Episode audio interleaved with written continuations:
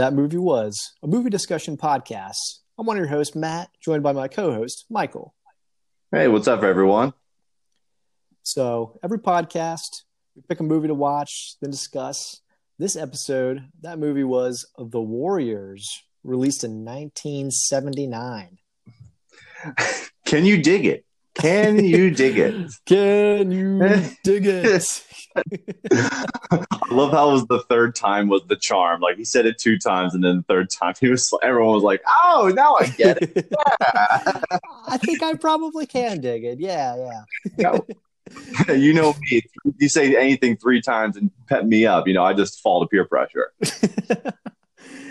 Oh man. Well, this this was my first time seeing this movie, but obviously it's a uh, a cult classic. I feel like anybody who uh, kind of follows movies knows about the Warriors at least. Yes, and people, I'm not getting this movie confused with Warriors. Okay, yes. it's not Warriors; it's the Warriors, 1979 gang film. Yep, a lot more okay. uh, leather vests open leather vests in this movie. Okay. Besides like the Farrah Fawcett hair and everything like that, what that was apparent in like every white guy in this movie. I loved those vests. I did too. I, I kind of want one.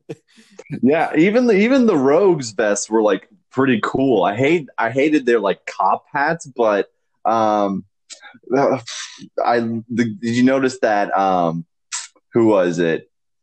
Um he had the the security he had the sheriff's badge on his um oh what on his rogues did yeah yeah who was the main rogue man luther. i luther i dude they're so you know the, the, hardest part about this film for me guys and just doing a little bit of spoiler because there's a lot of characters in this film like me and Matt apparently we like movies that have a lot of characters, but yeah, we don't uh, make it easy on ourselves. Yeah, we don't. And again, this is another one of those movies where like they say maybe the character's names once, and then you gotta let, and then that's it. Yeah, I'm one of those people who uses subtitles on the movies, and so at the very least, it usually shows character name Who's talking? and then what it says. So, uh, yeah, you know that that's how I can keep up sometimes. Yeah, well, just back to uh, back to the vest, man, because again, beautiful, beautiful looking vests. But Luther actually had like a sheriff's badge on his, and I point I pointed that out when I was watching. I was like, "That's kind of cool. like you're a gangster with a sheriff's badge on your vest. That's pretty tight." Yeah, he was a pretty confused dude, so I don't uh, put it past him to be half gangster, half cop. But um, yeah, man, there I, I, like the design of a lot of the gangs in this movie. I guess we'll probably talk about it as we go through the sure. plot. But uh, while I was trying to keep up with the names of all of the different gangs, because that's another one that usually they they either only mention once or you have to gather what the gang's name is just from like the logo on the back of their um, uniforms. Uh, like, so I opened up a website that is official warriorsmovie.co.uk I guess the Warriors has its own website, and uh, on this website, there's about a hundred gangs listed. I didn't see that many in the movies. I'm sure that there's, you know, somebody who probably went frame by frame during the big, uh, you know, kind of opening scene and just wrote down everything they could find. But I think there's really only about like five named gangs in this movie, as far as like ones you actually see on screen. Yeah, from either who the Warriors run into or like I think Cyrus points out a couple in yeah. the very beginning, but you don't even see the actual people. Like you can only go by you're right, you can only go by what the characters say throughout the film or if you're lucky enough to catch a glimpse a glimpse of what their logo says on like the back of their vest or something like that. My personal favorite are the mimes that the, the mime. you, you, never see them outside of the uh, opening scene. You know, the Warriors don't get chased down by the mimes, which would be fantastic if there was a fight between the Warriors and the Mimes where they just put them in a box or something like that. But it's just like an imaginary box, but everyone's like, everyone has to play along. Oh, like, yeah. play along lines like, oh, he, has got me handcuffed to the chair. Dude, you're just you're just sitting in a chair, stand up. Or they're just using an invisible lasso or something like that and just capture them all. Uh, my, favorite, favorite was the electric eliminators. Oh, who were those? Electric they had like the yeah.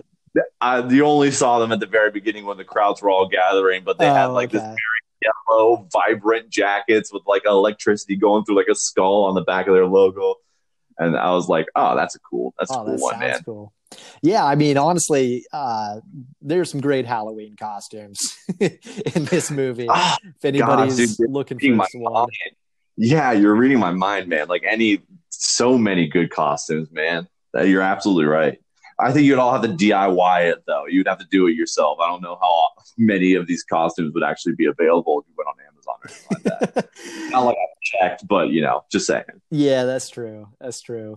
Yeah, I think I saw some of these would be pretty easy to put together, though. Uh, but yeah, no, it's a uh, something to keep in the back pocket if you can't think of anything else to wear.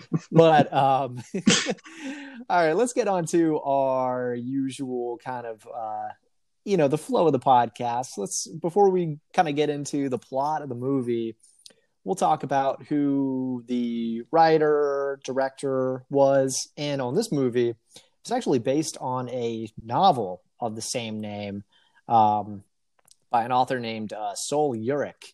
Um, yeah, came out in 1965, and the movie came out in 1979. Um, so you know a little bit of separation there over a decade. Yeah, but good on him to get it actually produced and turned into. I mean, uh, well, not him. You know, the director mm-hmm. Walter mm-hmm. Hill actually taking it and adapting into a film. But uh, great things about this, and I knew instantly from just watching it again. I didn't have any context coming into this film other than like you know the couple of catchphrases that people have taken from this film, but uh, I loved the comic. To, the comic book page turns that they were doing from transitioning from scene to scene like I, excellent use of just like I, I knew from that point on I that like yeah this had to have come from some sort of story beforehand yeah, they do some like screen wipes, right, to get to the next scene. Exactly. Yeah. Exactly. And yeah, I so mean, yeah. So I yes, you're right. So this was directed by um, a guy named Walter Hill. Uh, he was also one of the ones who adapted the screenplay, along with another uh, man named David Shaber. But um, the director was Walter Hill, and I was going through his IMDb. I mean, there's some other um, I don't know, notable things that he directed on here. I saw a movie called Brewster's Millions that I haven't seen, but I've heard of. Um, mm-hmm. But uh, it looks like what he's most known for is actually being a producer. And he was a producer on all of the Alien movies in the Alien franchise. I mean, down to the original one from 1979 came out the first same year as the Warriors.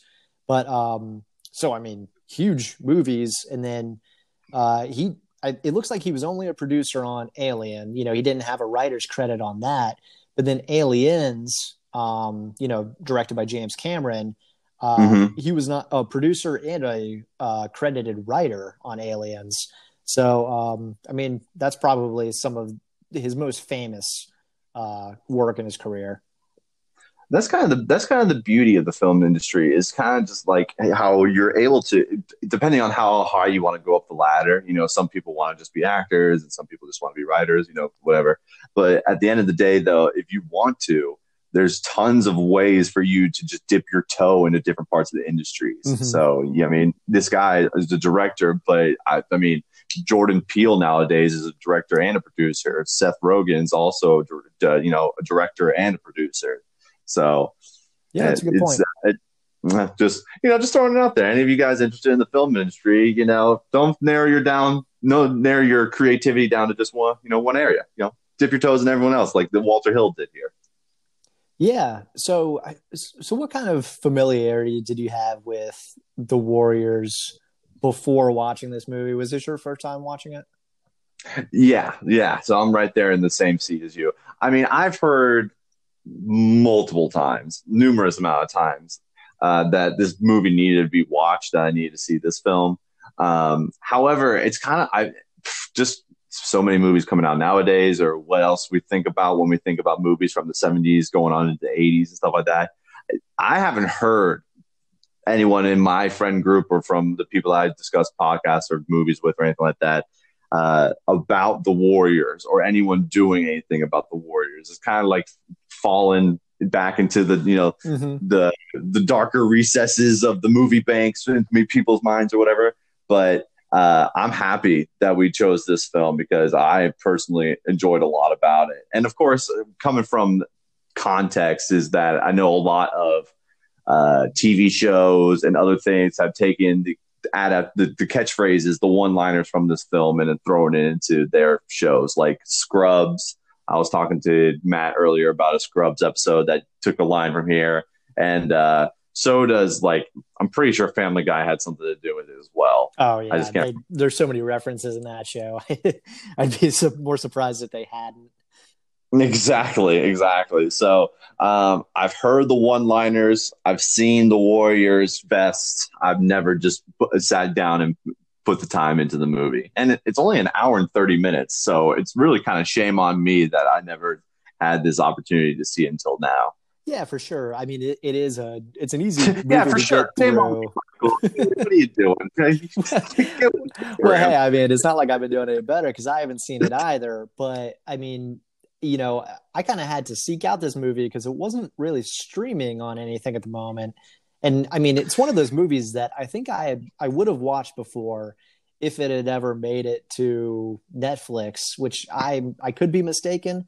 I don't think it has, um, you know, Netflix no, or Amazon no. Prime or anything. Um, uh, I believe you need a premium Hulu subscription or like a premium HBO subscription in order to really see it. But yeah, you know, that's the thing. But don't run the premium it's one. Actually, yeah, it's streaming on um, Starz right now. Uh, you know, one of those premium movie channels, and you can you can get like trials to that. You know, either through the Starz website or you know if you just want to add it on to like your hulu account or your amazon account so that's actually how mm-hmm. i watch it is i just got a like seven day free trial and then canceled it because uh, i don't want to watch anything else on Starz. but um you dirty dog. You work in the work system in the system. man. I watch their movies and i cancel. I'm out of there. They, they never even knew i was there. I'm a ninja. They never even knew man. It's like stealing it's like stealing a lollipop from the candy store man. There's there's thousands of other lollipops for that game the perfect crime. But uh i had actually the first time i had ever heard of this movie was um because of the video game that it just really weird rockstar games you know the same uh, production or uh, developer that is yeah. responsible for the grand theft auto franchise that's what most people would know them for um, nowadays but in 2005 uh, back when uh, playstation 2 and xbox were uh, kind of you know the, the dominant consoles at that point uh, before the PS3 or Xbox 360 came out.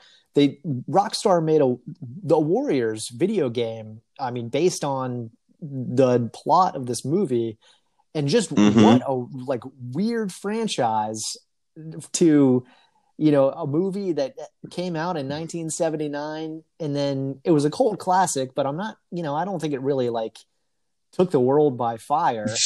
and then yeah, I did. 2005, sure. you know, 20 years later, 25 years later, you know, to come out with a video game.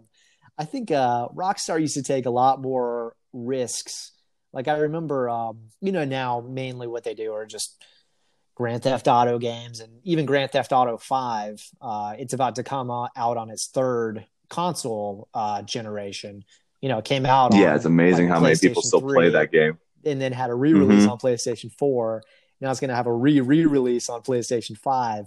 But I remember Rockstar. I mean, they used to come out with video games like uh, Bully. Did you ever play that one or hear that one? Oh, I, love that, man, I love that. Yeah. I love that movie. I made a second one. It was so good. But yeah, you're totally right. All these great RPG games, and they kind of have narrowed down their focus to the money makers. Right yeah game they were making i guess that was like their experimental phase you know it's like when it's like um they, they were they were college kids man. They were just experimenting. They were seeing what was you know they threw these different games onto the wall. And they saw what stuck and obviously saw grand theft auto stuck in hold. It was like rubber cement on these you know the wall that's that's where they put their money towards. Yeah, in my opinion, I, I, remember they came out with a ping pong game called Rockstar Table Tennis, and uh, I, you know, I think it, I think it sold maybe just under Grand Theft Auto Five, and so it wasn't, you know, didn't take the world by storm. Um, anyways, let's get back to the Warriors. well, I mean, I'm looking up right now. It looks like they uh, Walter had a budget of about four million dollars, and the box office is showing 22 million. So obviously, a success. I think just from like how good the trailer looks mm-hmm. and how good that the um the artwork like that the movie poster looks. I think the movie poster looks awesome. Um, and I'm, I mean, I'm sure there is. There's got to be some people that follow Sol Yurick's work the are the author of the the book. So you know, I'm sure that it did have a good opening night kind of thing, a good movie uh, viewing. But you know, at the same time, I agree with you. There's not much giving to it that says it's a cult classic film, but it kind of, it, it falls into that it falls into that realm because it's just been reappraised by the film. You know, the critics out there. It's it's come back up from the in the eighties. It still is a relevant film with you know, like you're saying, Rockstar making a 2005 video game about it. Yeah, absolutely. And I mean, yeah, like you said, I mean, it definitely it, it had a much more of a return in the box office than they spent on the budget. So it was a it was a definite success.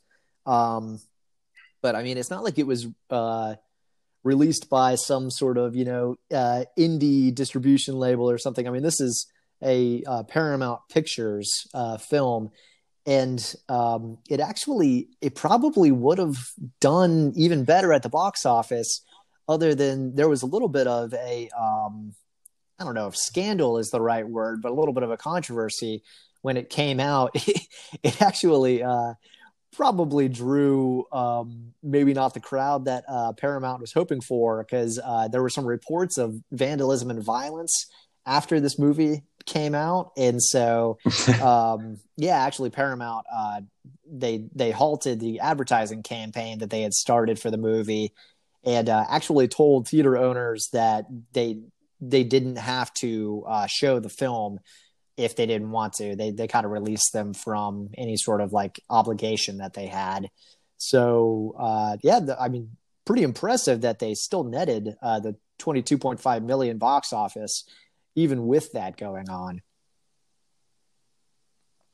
Man, that is that's some pretty intense. Well, I mean, I totally see it. There was a high popularity uh, uh, in terms of spectators viewing the film in New York as it was being filmed. Like there used to be like droves of crowds that would come see the film sets. Even like the the shots that were happening like at three in the morning in the freaking cold. Mm-hmm. You know, people were coming out there just to watch it. Um, so, I mean, it doesn't. I know there was a lot of things about this. I've also looked up and reading this article that I was writing about the original movie poster um, there it says these armies of there these are the armies of the night i believe is what mm-hmm. the original one says. Yeah exactly. These are the armies yeah, of the night. And the original post said these are the armies of the night. They are 100000 strong. They outnumber the cops five to one. They could run new york city. And there was tons of people who were super outraged about that just for the fact that like given the wrong idea about like these like yeah, the cops getting overrun by the gangs and everything like that. So uh, I know that there was a support group that was trying to get the movie banned from coming to movie the theaters. So uh, yeah, this I mean this film had a lot of controversies. I feel like it has a little bit of like um relevant. Uh, like comparable notes to us doing one of our first podcasts, The Gangs of New York with Leonardo DiCaprio. You know, yeah, I feel like yeah, there's a lot. There's some comparisons that you can make along that, and I think just around the fact that um, gangs are uh, were and still are a thing of New York. I mean, they were much more prevalent through you know the the, the mid to late '90s than compared to now. But uh, you know, this film fell right during a time when there were still these are much more creative gangs, you know, the Warriors and the Rogues all win. Like the um, who are the baseball guys, baseball the baseball furies. furies. Yeah. Come on, like I, I like the imaginative behind that, but there were much other more intense, threatening gangs that were walking the streets of New York at night.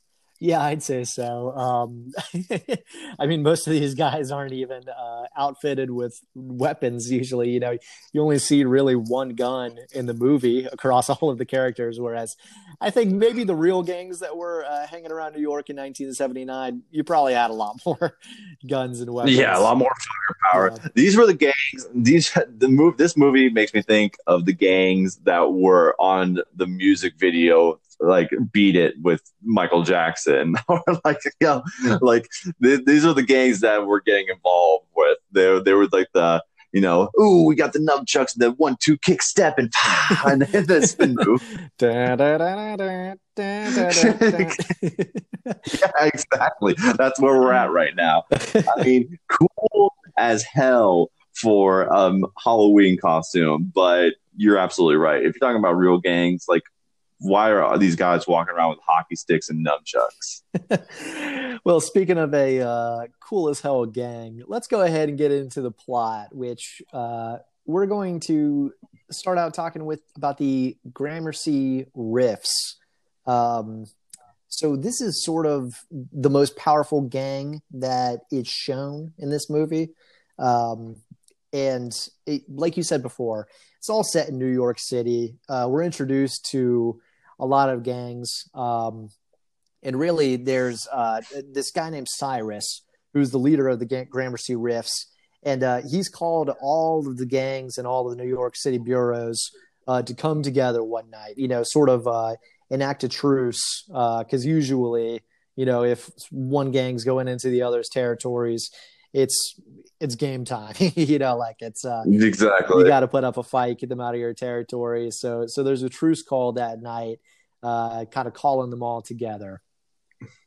Yeah, I really like the beginning scenes of this because while the credits are running, you know, we're getting two things. We're getting all we're getting uh, all these different gangs that are coming into this park that they're going to meet up at, you know, just the, and they're going all the way to the Bronx. So yes, that's important information. They're going to the Bronx here. And um, while that's happening, we're also getting glimpses of the different members of uh, the Warriors. And basically, they're the head of the Warriors, they refer to as the War Chief. Mm-hmm. And so um, the War Chief is being played by um, is it Cleon is his name? Yeah, Cleon, Cleon. is the, the character's name. Man, I, I'm telling you guys, like, cut me some slack here with the names.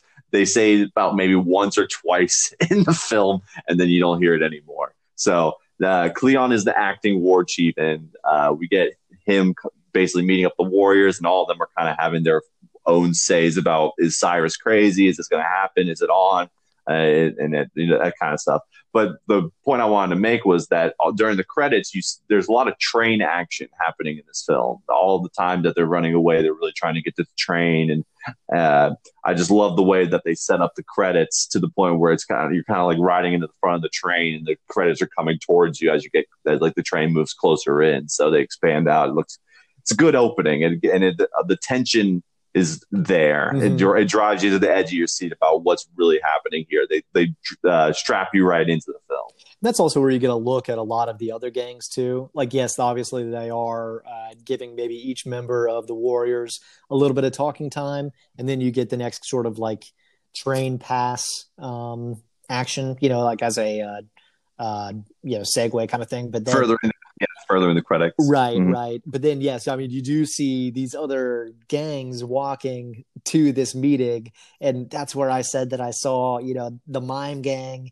You see the baseball furies. You, you, know, you see some these gangs that uh, they're all in like overalls and like long. They basically look like uh, like yeah, Chucky from the Child's Play movies. yeah, everyone has their calling card. Like the baseball furies uh, which actually a fun fact since we can't we keep bringing them up as an example. The baseball Furies were based off of Walter Hill's doing. Basically, he made the team based off of two reasons. He loved the band Kiss, and he loved baseball. Oh, so he yeah. just wanted to make sure He just wanted to make sure that he had some group in here that had a combination of the two. Which, and frankly, out of all the rest of the groups, I thought I think they were the scariest. I think so too. They, and I, they, they they looked like some cl- some Clockwork Orange Stanley Kubrick shit. Yes, that's a great reference. Yeah, it, it makes so much sense that you say Kiss because like I yeah I didn't piece that together until now. But Just yeah, the, like, eh, yeah, the they wear a bunch of face. Like it's all the face paint. The cl- I thought they were trying to imitate like a clown or something like that, but the face paint looked much. It was much more intense than any clown I've ever seen. But yeah, the good thing about this is that we're really getting a sense that like people are following this truce pact people respect this guy Cyrus for whatever he is. We don't know anything yet, but uh, it's enough respect that these uh, every gang in New York is congregating into this one point, and some of them are named, some of them we only see, some of them aren't named, and there's definitely ones that we just see there that are just there to you know. This is a gang, but we'll never see you again in the film.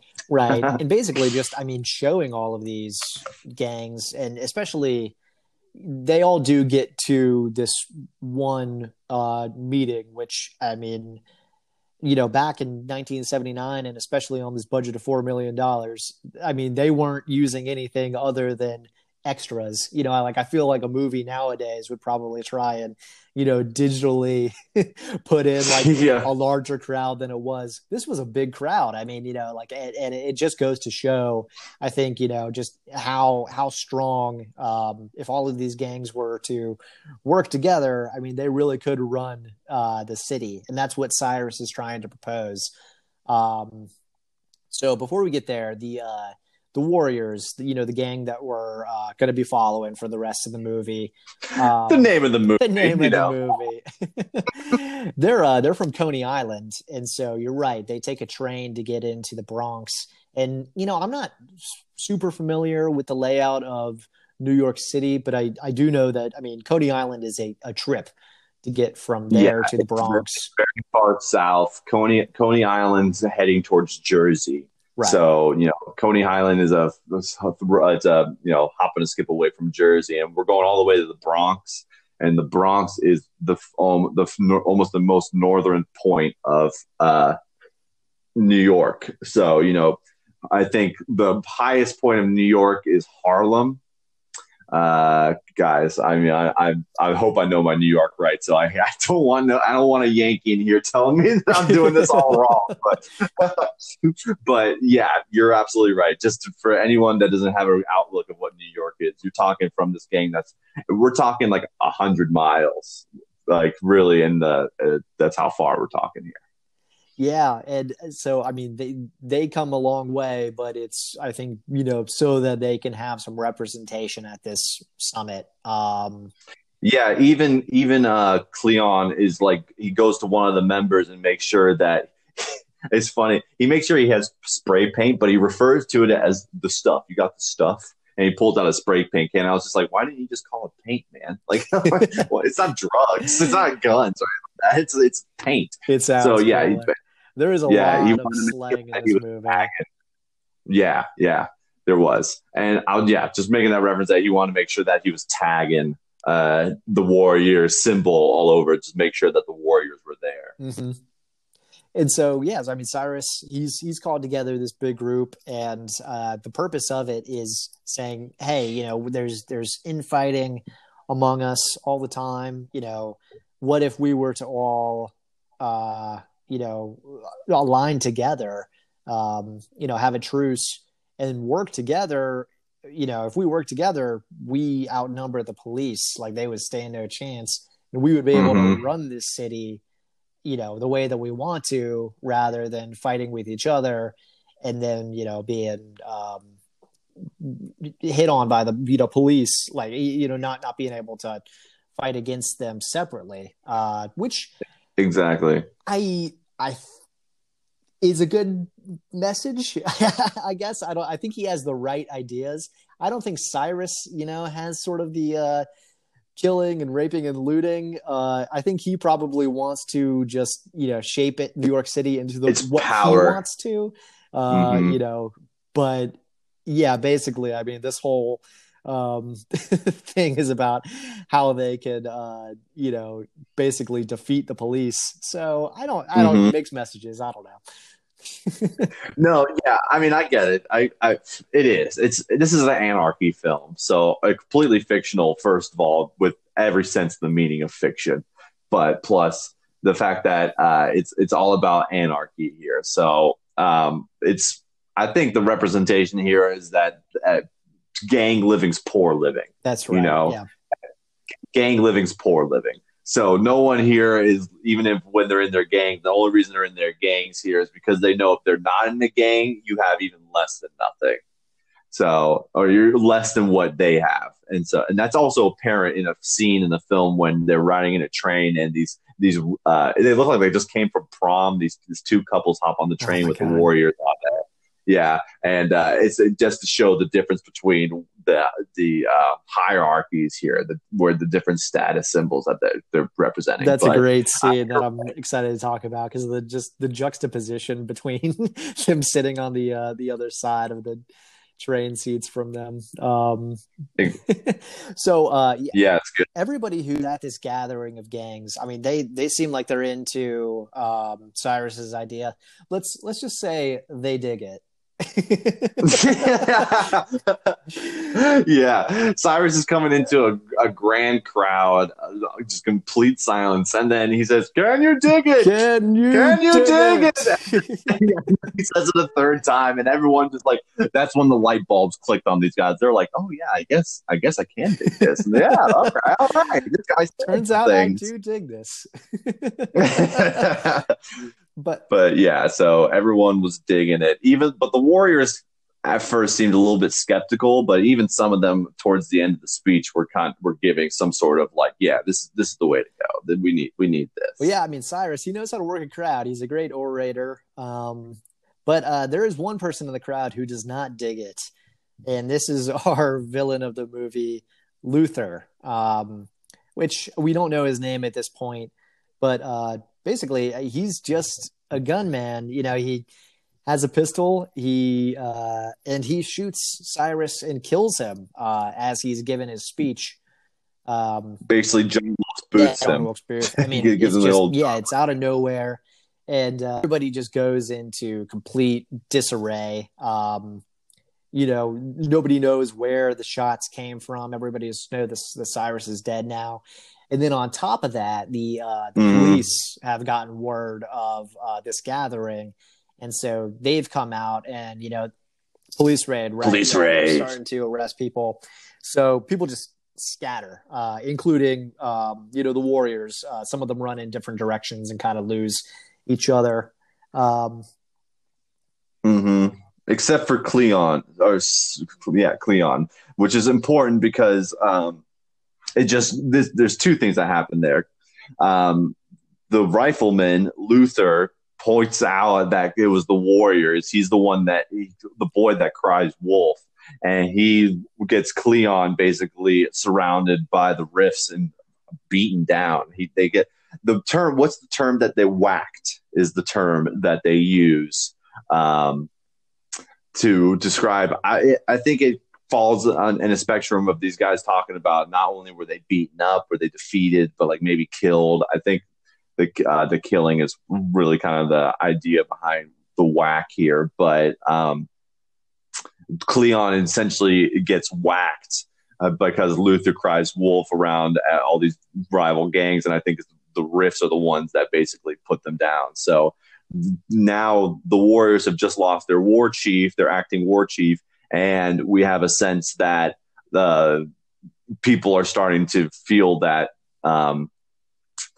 it's the Warriors that did the shooting, not Luther. And Luther, as we all, only if you notice this, it's not told through the film, but if you notice just by the uh, the jacket he's wearing, he's a the part Rogues, of a gang right. called the Yeah, Rogues. and I think important to say that the only mm-hmm. person who knows that it was uh, Luther and the Rogues gang that killed Cyrus. Um, it's uh, one of the mm-hmm. the warriors. Uh, a, it's listed here as uh, Fox, um, who witnesses yeah, Fox. Luther do the shooting, and Luther notices Fox witnessing him doing the shooting.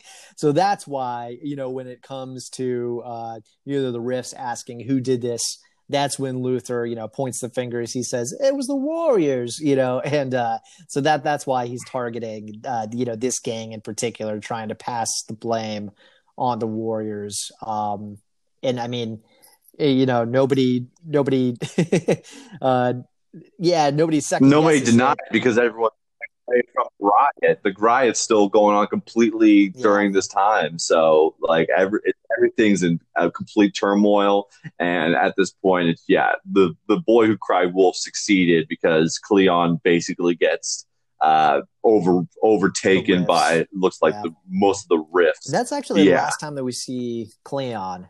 Um yeah, which makes that's why I made want to make the mention about the whacking because I think there are instances where uh, you know there's death there's death in this film.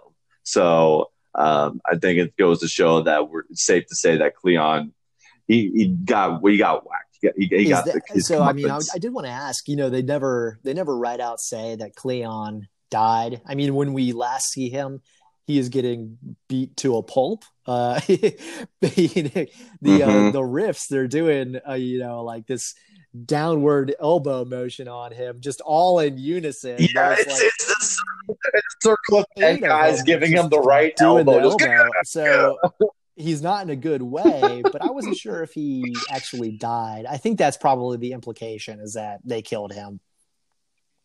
I, I, I feel like it has to be the implication here because um, throughout the film, guys, the Warriors are just to kind of just further on the this point and to further on the plot at the same time. Um, the Warriors are now on the on the run. Um, they they're not only on the run from the cops right now, but the truce that is supposed to be happening it's it's it's not. It's it's basically you know the, the, they're. They're, at first they're already skeptical right. that the truce is off anyways, but um, it's it's safe to say this just because if the police may have gotten Cleon, for example, it's safe to say then that Cleon would have stayed alive because it's not the cop's job to kill the, these guys; it's to prosecute arrest them, them and send them to jail or whatever. Yeah, arrest them at the end of the day. But uh, with these gangs, I mean, gangs aren't going to leave any any no, not really. There's no mercy, to, especially when they think that you just killed their leader. So yeah, I mean, this movie, it's uh, there's a lot of dramatic irony going on. By which I mean, you know, the the audience knows things that the characters in the movie don't. Um, and in this movie, it's it's one that uh, Cleon is uh, no longer around. You know, a lot of the uh, Warriors gang they just think maybe he got caught by the cops, you know, because they they all scattered off when the police came and when you know everybody was freaking out when Cyrus was first shot. Um, and so they're like, "Oh, I, I didn't see Cleon. Did you see Cleon? Okay, well, you know, he must have gotten caught by the cops." And number two is that they don't know mm-hmm. that any of these gangs think that they were responsible for the killing they just think that the truce is off. And so, yeah, they're trying to make their way back to Coney Island, but they're also being wary of these other gangs only because they think, hey, this truce is no longer valid. If we step into their territory, it's possible that they'll want to kill us, but just because we're another gang.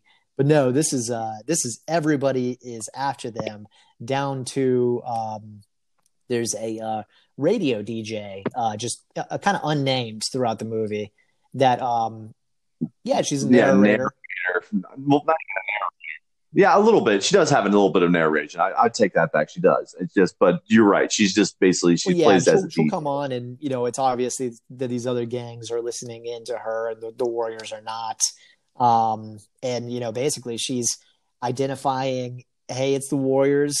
This is what they wear. These vests, in case you haven't seen them, and uh, this is where we last saw their whereabouts. So you know, basically, it's just um, it's an all-out hunt for these guys, and uh, I know that she did a great job of playing the right song. yeah. Nowhere to run, nowhere to hide, nowhere. Like they, that was basically she played a song for them, saying, "Hey, everyone's coming out to get you." But you're right, the Warriors don't have a boombox next to them because it's the 1979. So oh, none man. of them but heard yeah, great, message. great music choices, and also I just love the uh, the feel of the narrator. You never see her eyes; it's always just her like a very close up of her mouth into a microphone. And uh, yeah, she has some great phrase. She's like, uh, you know, she keeps calling everybody boppers, uh, which is just great, like slang in this movie, man. I just love it. Like boppers keep bopping. There's a couple. There's a couple slang there's a couple of slang for sure. Like um, when they meet up with the Lizzies. girl gang and stuff like that. All those, yeah, the Lizzies. They they'd all just start shooting the they're, they're, shooting the slang, oh, shooting the yeah, sure. and so the uh, the first of the well, okay. But I guess before we get on to the first encounter that the Warriors have with the gang, they all do uh, meet up again in a graveyard um, you know, mm-hmm. uh, minus Cleon. But basically, they're all just catching their breath, trying to get a uh, survey of what's going on. And, um, uh, right, here's basically where we see the hierarchy of the warriors, which, as you said before, Cleon was the war chief, basically the leader of the warriors. And in his absence, the next person who's going to be the war chief is this guy named Swan. Um, and uh, everybody but one person within the Warriors is okay with Swan becoming the new war chief. And the person who's kind of dissenting against it, his name is Ajax. He's, you know, basically the mouth of the group. You know, he's kind of the most hot headed. Uh, yeah. You know, he loves to talk, loves to hear himself talk. And, um, you know, he, uh, it'll be his downfall later. But um, he. Uh, yeah, a little, spoiler, little spoiler, a little spoiler. People who are going no. to listen to this. No, I'm just messing. The movie or or just want to hear us talk about it. So. Exactly. but you're right. Uh, it's yeah, it's it's still ensuing chaos because they just literally escaped, and so Swan just takes the bunks himself to kind of come up have the rundown essentially of like, is everyone here? We got to make sure we got one. We like, you know, we got to make it back to Coney Island. And Ajax is, of course, just being the devil's advocate and basically just trying to show off his, you know, his, his big huevos because that's what that's what his persona yeah, is throughout the entire just, film. Uh, hey, but, who, who made you war chief? I want to be war chief, and you know, everyone's just like, "Shut up, Ajax." but yeah, at the end of the day, though, they start they start moving on out and everything like that.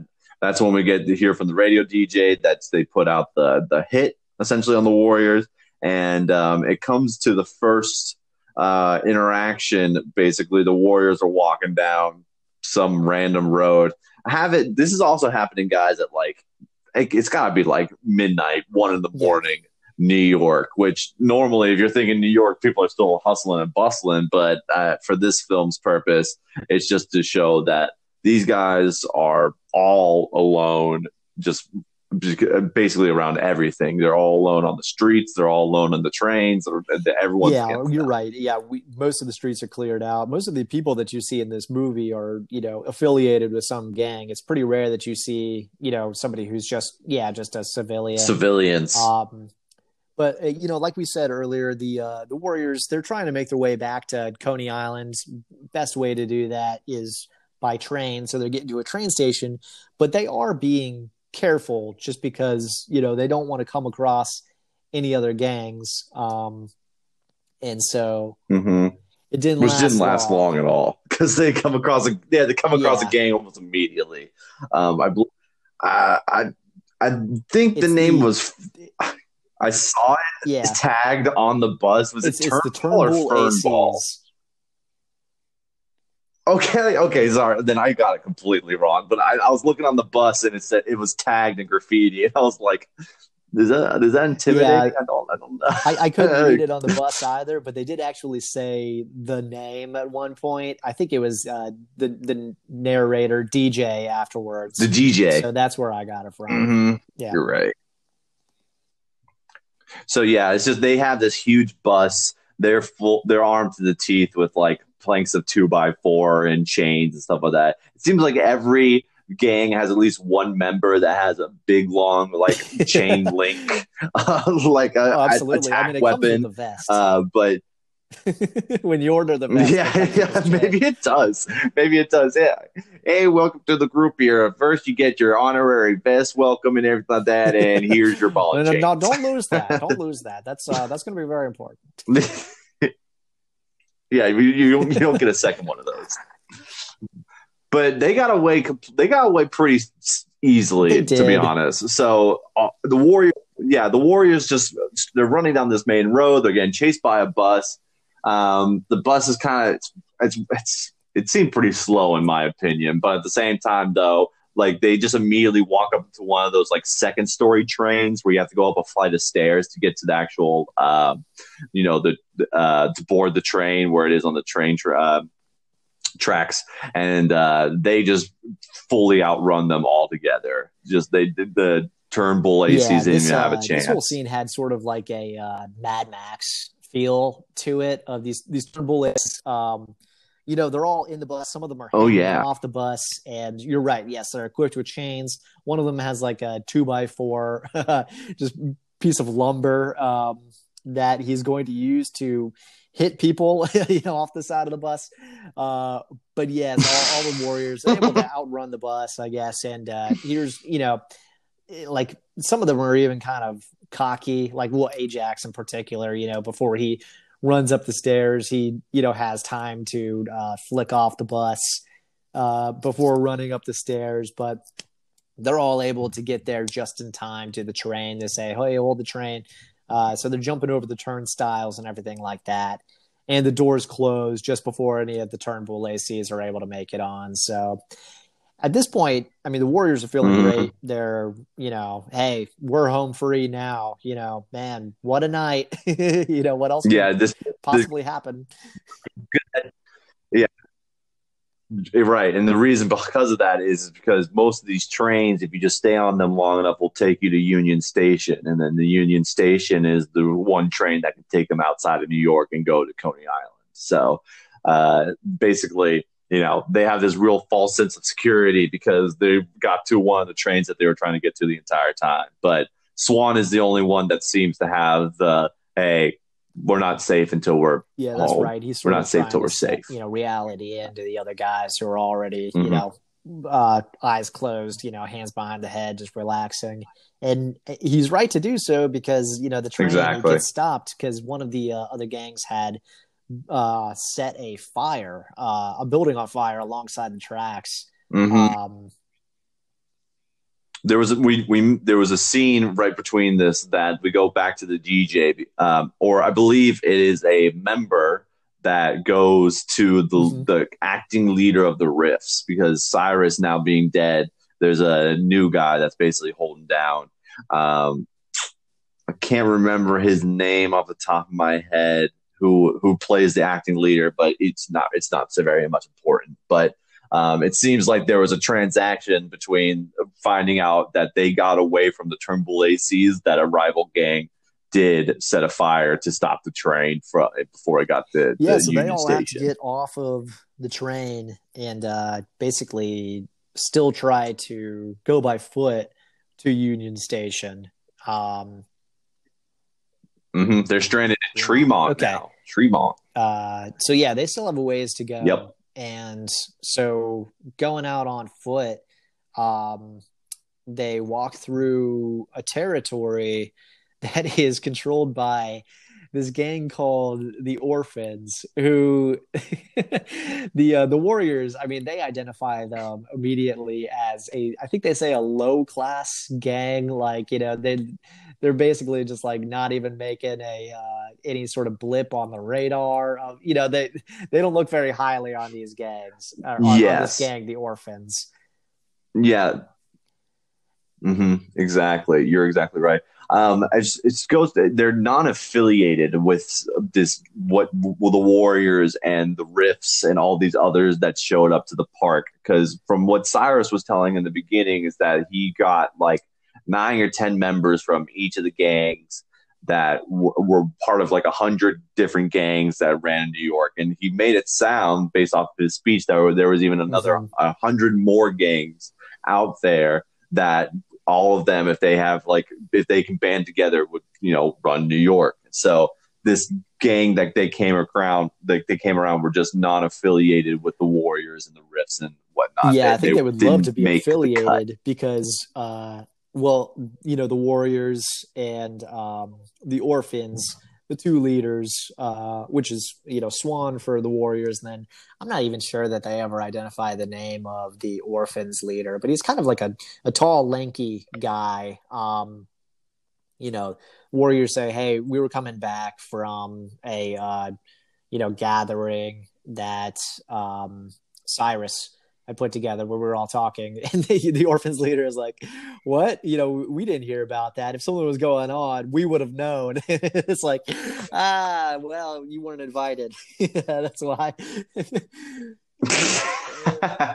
yeah, the guy even goes to his crony who pulls out like a slip of newspaper. Who's like, "Hey, man, we yeah, made the hard. we made the freaking paper. We're hard. We're hard." And that's what.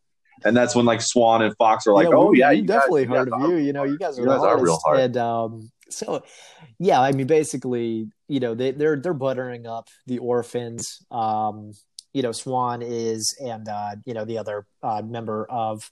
Oh, okay, that is Fox. I was Fox. trying to remember the name of him because you're mm-hmm. right. I mean, they don't really use names too often when they're talking to each other. No, yeah, it's kind of like point you come other warrior, Yeah. you other um, warrior, fellow so, member. Yeah, so butter, buttering up the orphans gang because they know that yeah, even though the orphans are a pretty you know lower tier gang, there's still a lot of them. You know, they don't want to get into a fight if they don't have to, um, and so seems like Ajax is the only one that wants to get in a fight, and uh, he oh, uses man. his catchphrase that he uses throughout the film, calling them he calls them win. He says, "Well, you know, if there's 30 of them, oh, oh but if they're wins, you, you know, that won't be a hard uh, fight." The F word that Ajax uses like three times throughout the movie. That just. uh Oh no! No, dude, oh, okay. no, he well, calls that... them wimps. No, let's go with the let's go with the fourth grade uh, recess term yes, instead of the actual better, super uh, derogatory uh, term. Much better term than uh, because that, that is also somehow Ajax's phrase because he uses it so much, and man, that really uh, every time that he utters it in the movie, it's just like oh.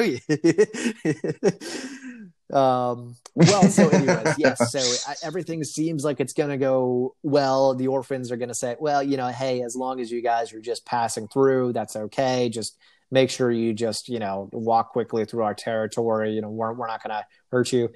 Everything seems like it's golden. And then uh the uh you know stick in the bicycle spokes comes out in the form of a uh young lady who does not know how to uh, use a bra because she um, you can just see like right through her shirt. Anyways uh, uh, whatever yeah, she's basically the town. She's the town. Uh, I don't know. Yeah, the lady of the night. The anyways, lady of the night. Yes, and it says here her name is Mercy, but I didn't even get that from the movie. I, I just don't even know that she was ever named. Um, yeah, the orphan leader. Uh, also, just a fun fact: orphan leader is being played by Paul Grisso. So, great, you know, just a little. Uh, there's tons of gang leaders that were featured by very prominent uh, actors and stuff like that.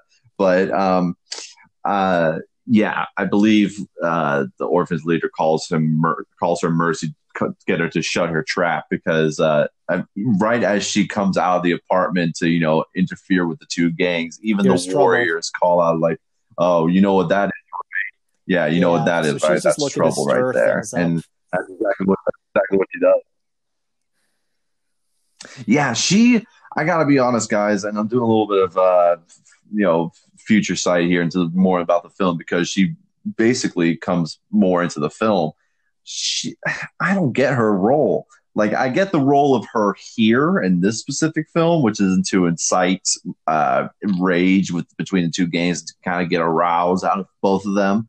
But uh, the fact that she just sticks along with the Warriors throughout the rest is think, uh, very well, confusing. You know, I think she may have some character development throughout the film, but at this point in the film, I think that she likes to basically just leech on to whichever gang is going to kind of well one probably protect her but two i guess get her higher in the i don't know man. I, I, yeah i'm not really sure what her purpose is yeah yeah. So like, oh, I might might as well jump to the next gang here because you know the the warriors are better point, than the you know orphans or that, whatever. You know, she must be maybe like the orphans leader's uh, girlfriend or something like that, and she's coming out basically to say, mm-hmm. "Hey, you know, you you wimp, you like, you know, eh, you're just gonna let them pass right through your territory. You know who these guys are, like, you know, just emasculating him basically, and it works on him because he says, hey, hey, wait a minute, you know, uh, we're the orphans. Like, you know, if you guys got to want to pass through, you got to take off your vests, and that is the one thing that the Warriors do not do. They say, you know, hey, we never take off our vests. Like, you know, fuck you. like, we're we're not taking off our vests, and we're gonna walk through your territory without your approval. And so they they just keep on walking. Um, you know, you know, it really fires up uh, the orphans leader at this point, and uh, Mercy as well. I mean, you know, she's basically getting a kick out of uh, you know, the orphans leader just getting uh, stepped on. Yeah, but then she can't get a rouse out of the Warriors at all. So that's like it, it really seems to gnaw at her a little bit because the Warriors start walking. The orphans go back into the uh, apartment basically to yeah. strap up yeah, I think, I think, and it's because they're they're getting ready to strap up, especially since Swan tells him the guy to go fuck off. But um, Mercy uh, tries to trail behind the Warriors to see where they're going. Not, I don't know at this point if she's trying to tail them to make sure that they don't get away or just to see where they are. But she goes poking her nose into trouble again, and that's when Ajax pops behind her and and basically like surprises her. They trap they trap her for a second, and uh, it, at this point, it seems it's just it, the whole idea here is that every step that the Warriors take is trouble. You know, they they never have a moment of reprise really throughout the film unless they're on a train. The, the train seems to be the only instance in which you know it's like a they're leveling up from level one to level two. You know, then they then they can go back and like have a few minutes of rest before they have to get back in the thick of things. But they get entrapped here by Mercy and talking with her, really all about nothing, just like, why are you following us? Get away from us and stuff like that. And while this is happening, the orphans return with more reinforcements, and now they have yeah, some absolutely. weapons. Well, it's, you're right. It's it's every step towards the you know getting home on Coney Island is one step forward and then two steps back when something kind of you know comes up and uh, basically stops them from being able to make a train or make progress. And in this case you're right it's it's mercy. She's following behind them. You're right ajax he gets the jump on her uh, you know covers her mouth with one hand stop her from screaming. You know what? I i don't know if we're supposed to exactly root for the warriors in this movie or any of the characters because a lot of them, you know, they don't seem like great guys either. Like, you know, Ajax is obviously he's really cocky, but he's also like a little bit uh rapey. Yeah, yeah, predatory. A predatory. And uh, even Swan, who's you know now the the the war chief of the Warriors, and you're you know thinking, oh, okay, you know he's a good leader. He's just trying to get his guys home he sort of does some like weird things too. You know, like he they they basically like you know put Mercy up against a car, and he says some real gross stuff to her, but then. you're you're definitely pinpointing all the all the things that are like the the uh disgusting acts, I guess they that they do. Even though nothing ever comes yeah. to fruition, it's more just like talk. And all these guys, you know, I uh, don't for the most part, I think he's trying to talk. maybe like yeah, scare her or you know be like hey, we're the Warriors, we're bad, but like, you know, maybe he's not, you know, actually a bad guy, but yeah, he's like, you know, saying like, maybe we should all run train on you. And like, as I was watching, I was like, oh God, Jesus, like these are our, like, you know, protagonists.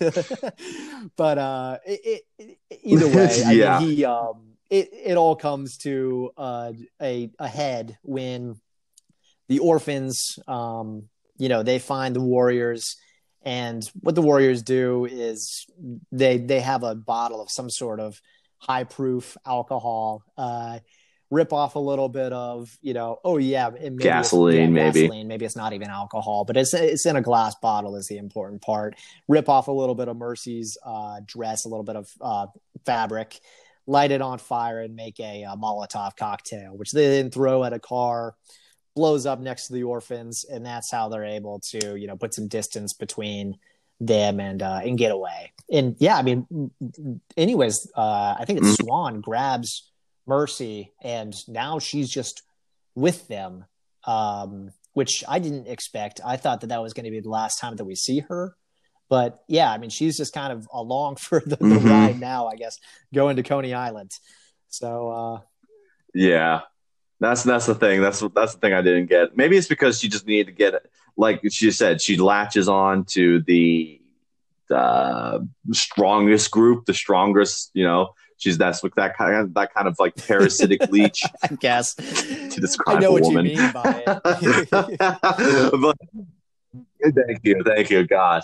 Um, and, or maybe she's just trying to leave the the the recesses of like her depressed neighborhood. There, there's nothing going on where she's going. So let's just yeah. see where these warriors. And so at the same to. time, um, I think this is also where we might uh, get reintroduced to the rogues, um, which that's uh, headed up by Luther, who's the one who had originally shot uh, Cyrus that we see in the beginning.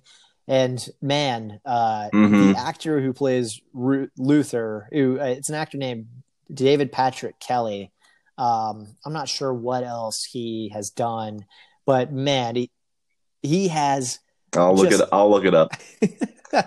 I mean, you know, no offense to the actor, but he has the right face for this role, which is just like it's a very like you know kind of like punchable face. I don't know. Like he's it's like a very angular face. He just looks like a bad guy. Um, I'm sure you know. No offense to David Patrick Kelly. Sure, he's a very nice man, but uh, he is perfect for the role of Luther.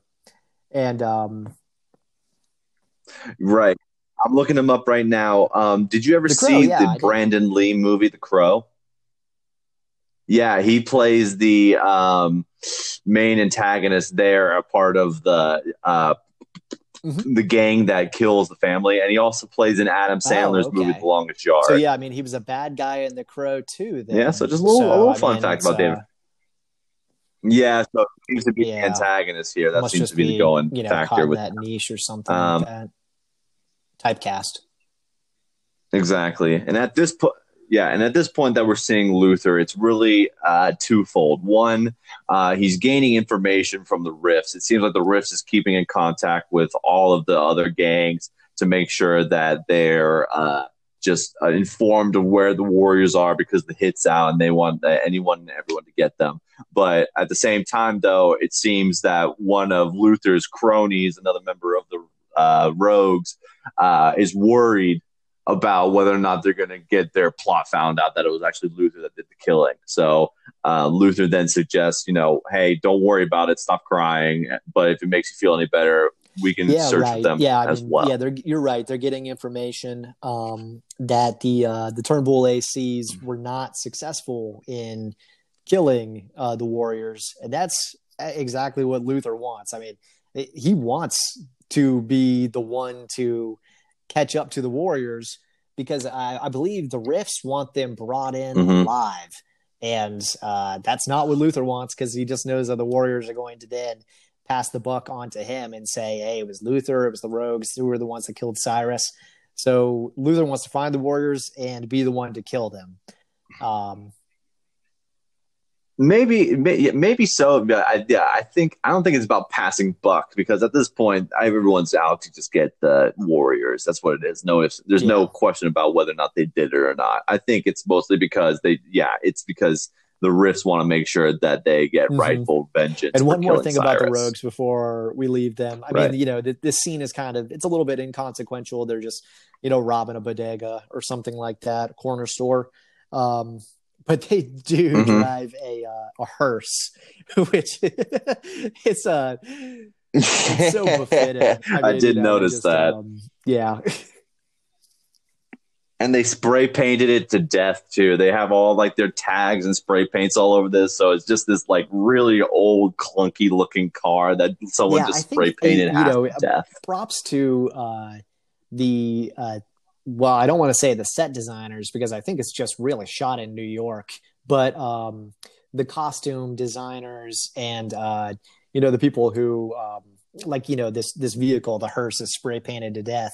I mean, it's it's so uh, like you know kind of iconic and um, like really befitting of these gangs. It, you know, the, it, there's a lot of you can Im- immediately identify when you're looking at like a new gang because they are dressed all so differently. Right. Exactly. Yeah. I totally agree. Right, they did a really great job to the there. Warriors. This is um, they do make yeah. it to the train station here, but this is the same thing that we said before, which is one step forward, two steps back. Uh, this is where they have an encounter with the police, right? Yeah, so they're on 96th Street and Broadway. So they're basically still they're still really far away, but they're they're in the middle of Manhattan now. So that's that's much better than being mm-hmm. where they were in, in the Bronx.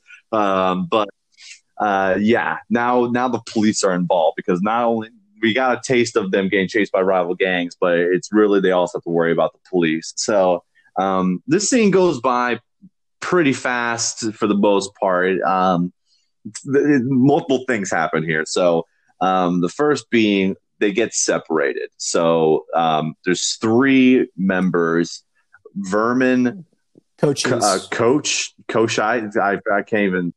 Thank you, Cochise and Rembrandt. So the three of the members just tag along, not mm-hmm. Swan mm-hmm. or Ajax, who we've been mentioning or anything like that. They escape by boarding a subway train from the cops. So for now, they seem like they're going, they're on the right track because they that was the whole point was to get onto a subway car. Um, at this time, Fox is also holding on to Mercy while they're running. So she's basically holding, he's holding her hand the whole time.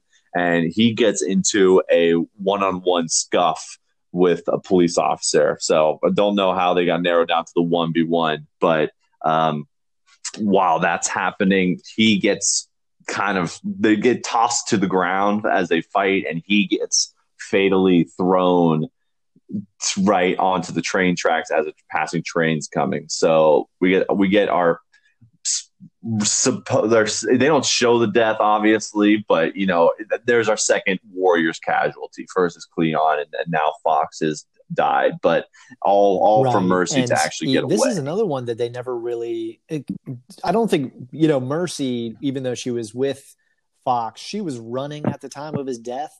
I don't think that she knows that he was killed. And so here's another one in the movie that they never actually, I think, understand that Fox died. Like they thought that maybe he got picked up by the police. And even at the end of the movie, I don't think it's ever established that they don't know that Fox is like coming home the next day after he gets out of jail.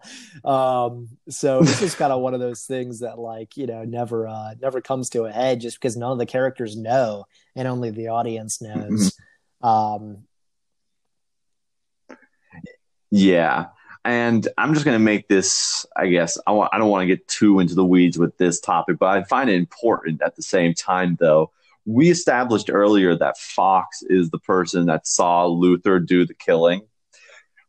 Why was there never a moment during the conversation in the gra- graveyard or all during this running that Fox told the rest of the guys, hey, it wasn't us that killed Cyrus. I saw who it was. Yeah, it was Luther. It is, that is frustrating um, because they did have that moment in the graveyard. You know, if they had just been running from uh, you know square one and just maybe never had that chance, I might be able to understand. But you're right, yeah. Between you know they had that moment in the graveyard, they had you know at least part of a train ride where things were calming down, and they could have talked about it. Yeah, that is weird. But yes, so I mean now with Fox being out of the picture, nobody knows it was Luther who did the killing and then also, I mean, nobody still at this point knows that they're even being hunted, um, uh, you know, for any particular reason.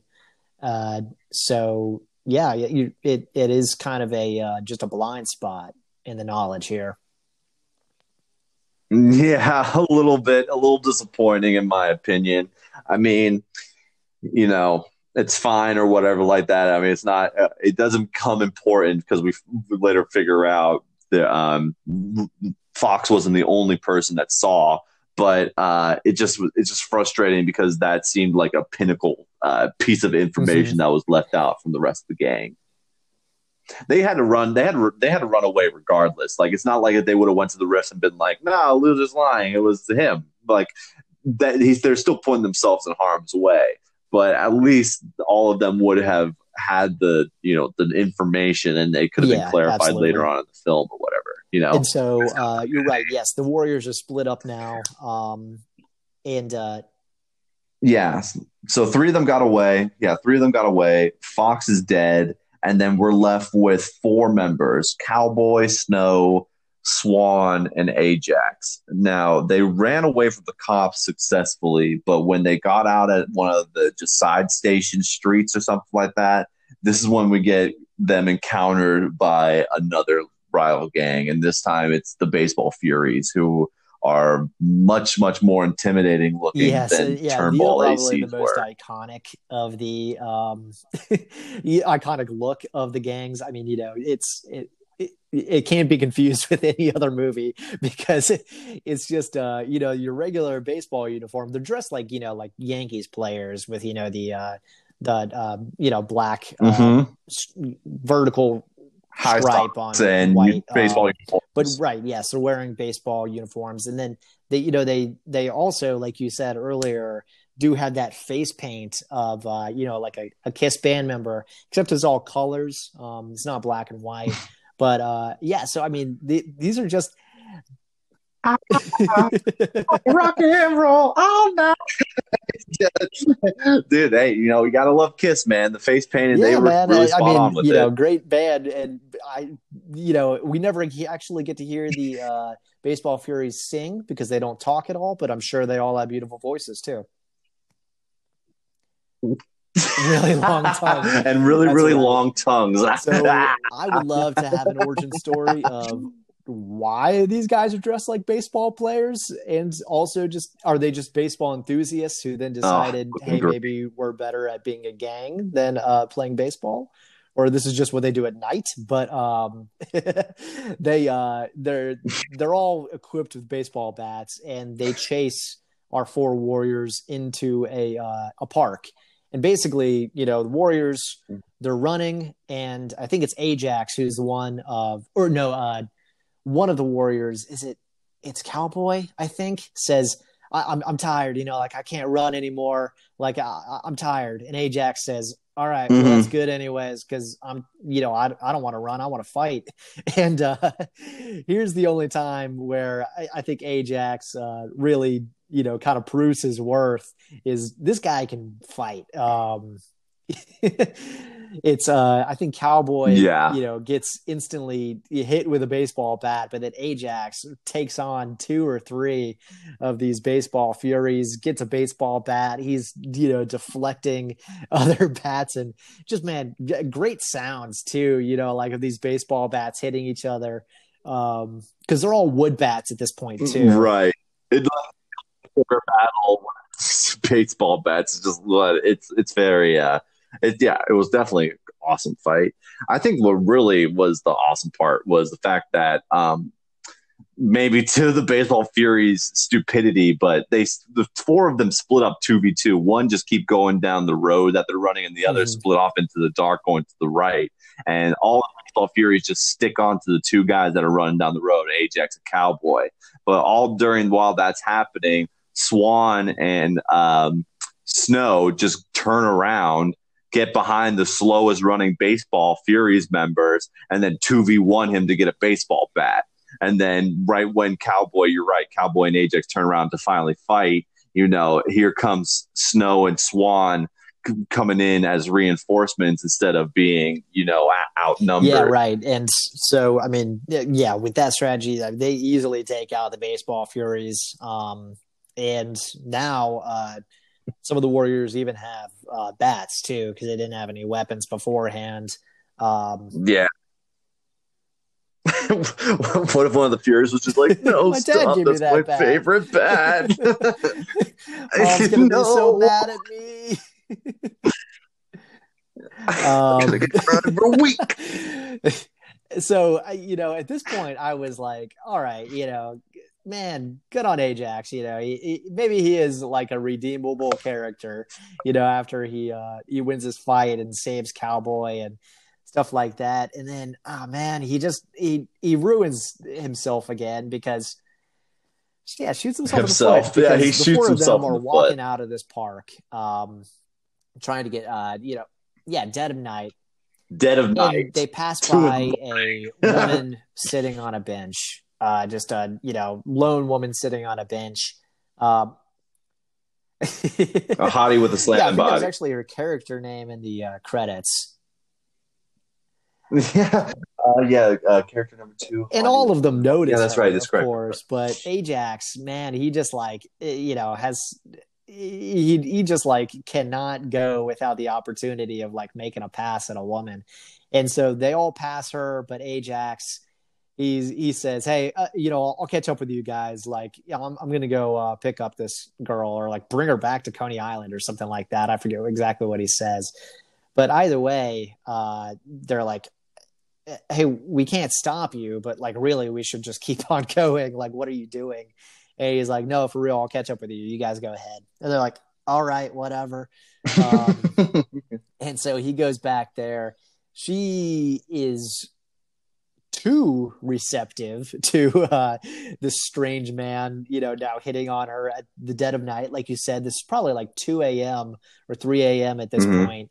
Um, and, you know, this should have been a, a red flag for him of her, you know, welcoming any of his advances. But, uh, you know, he, he pops a seat next to her. Um, and then, yeah, just gets like really aggressive. Like, you know, he's like kissing on her neck and stuff. And she's, you know, pushing him off, doing whatever. And, and anyways, uh, she ends up handcuffing him to the park bench, blowing on a whistle. Turns out she's an undercover police officer, and uh, reinforcements come in to arrest him. And you know, the whole time he's he's tugging at the uh, the handcuffs in the park bench, trying to get out. Well, um, uh, none of the Warriors would have known this other than Snow and Cowboy uh, stop Swan and they say, "Hey, you know, we should go back for Ajax." Like you know cowboys like hey he did save me back there. Like you know we're all part of the same gang here. Like we got to watch out for each other. So uh swan says yeah i'm gonna go swan ahead you guys go back for him. We'll all meet here at the union station. So uh snow and cowboy they go back just in time to see ajax's arrest so you know they they know that hey he's not going to be coming back with him that night but hey, at least he was arrested and not killed like uh, Fox or uh, Cleon. So, I mean, he had a better ending in this movie than yeah. uh, he probably deserved. yeah, I agree with that. But I mean, at the end of the day, you're right. That's that. that's the point I was just trying to make. I mean, at least with a police officer, yeah, you know, like he's going to get arrested.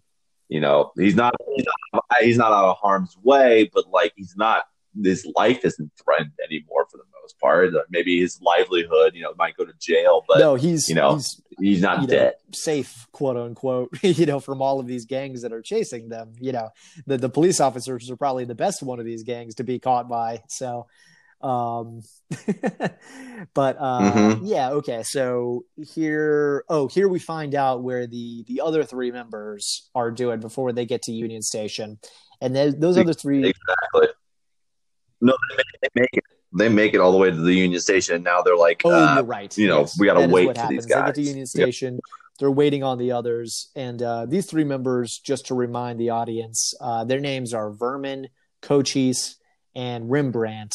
Um, I probably like Rembrandt the best out of all of these. I, they don't really do much character development, but um, No, but Rembrandt gives off the vibe Yeah, I got that he's the- too. like the new member. He's like he's the most. He's the most uh, greenhorn.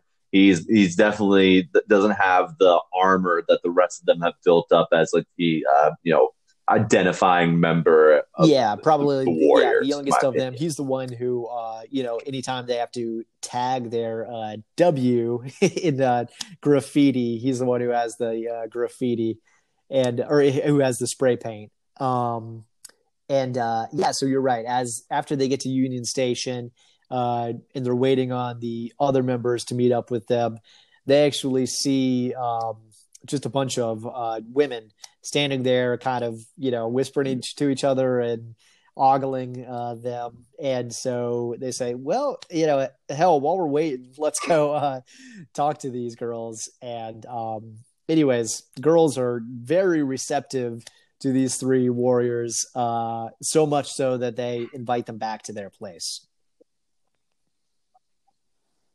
Yeah, if there's one thing these warriors are good at, is they're Yeah, thinking with their absolutely. dicks and not with their Um, brains. Yeah, I Yeah, don't know what Rembrandt seems to be the only one that was like, guys, maybe we shouldn't do this, but we don't have. He said we don't have the time for this. And then I believe it was like uh, uh Cochise that was like, man, we got nothing this- but I- time so, right I mean, now. Not to get uh, too like 10th grade literature class here, but some of this movie, I wonder if there was any sort of influence from like the Odyssey, you know, like where, um,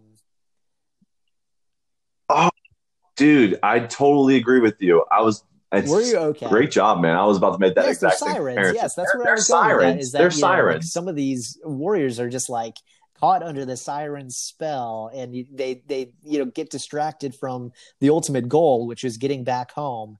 Um, and like I I I do I kind of want to look it up. I should have looked it up before we recorded this podcast. If there was any influence or any sort of like you know articles written about that, but um, yeah, I mean. Mm-hmm. Absolutely, man.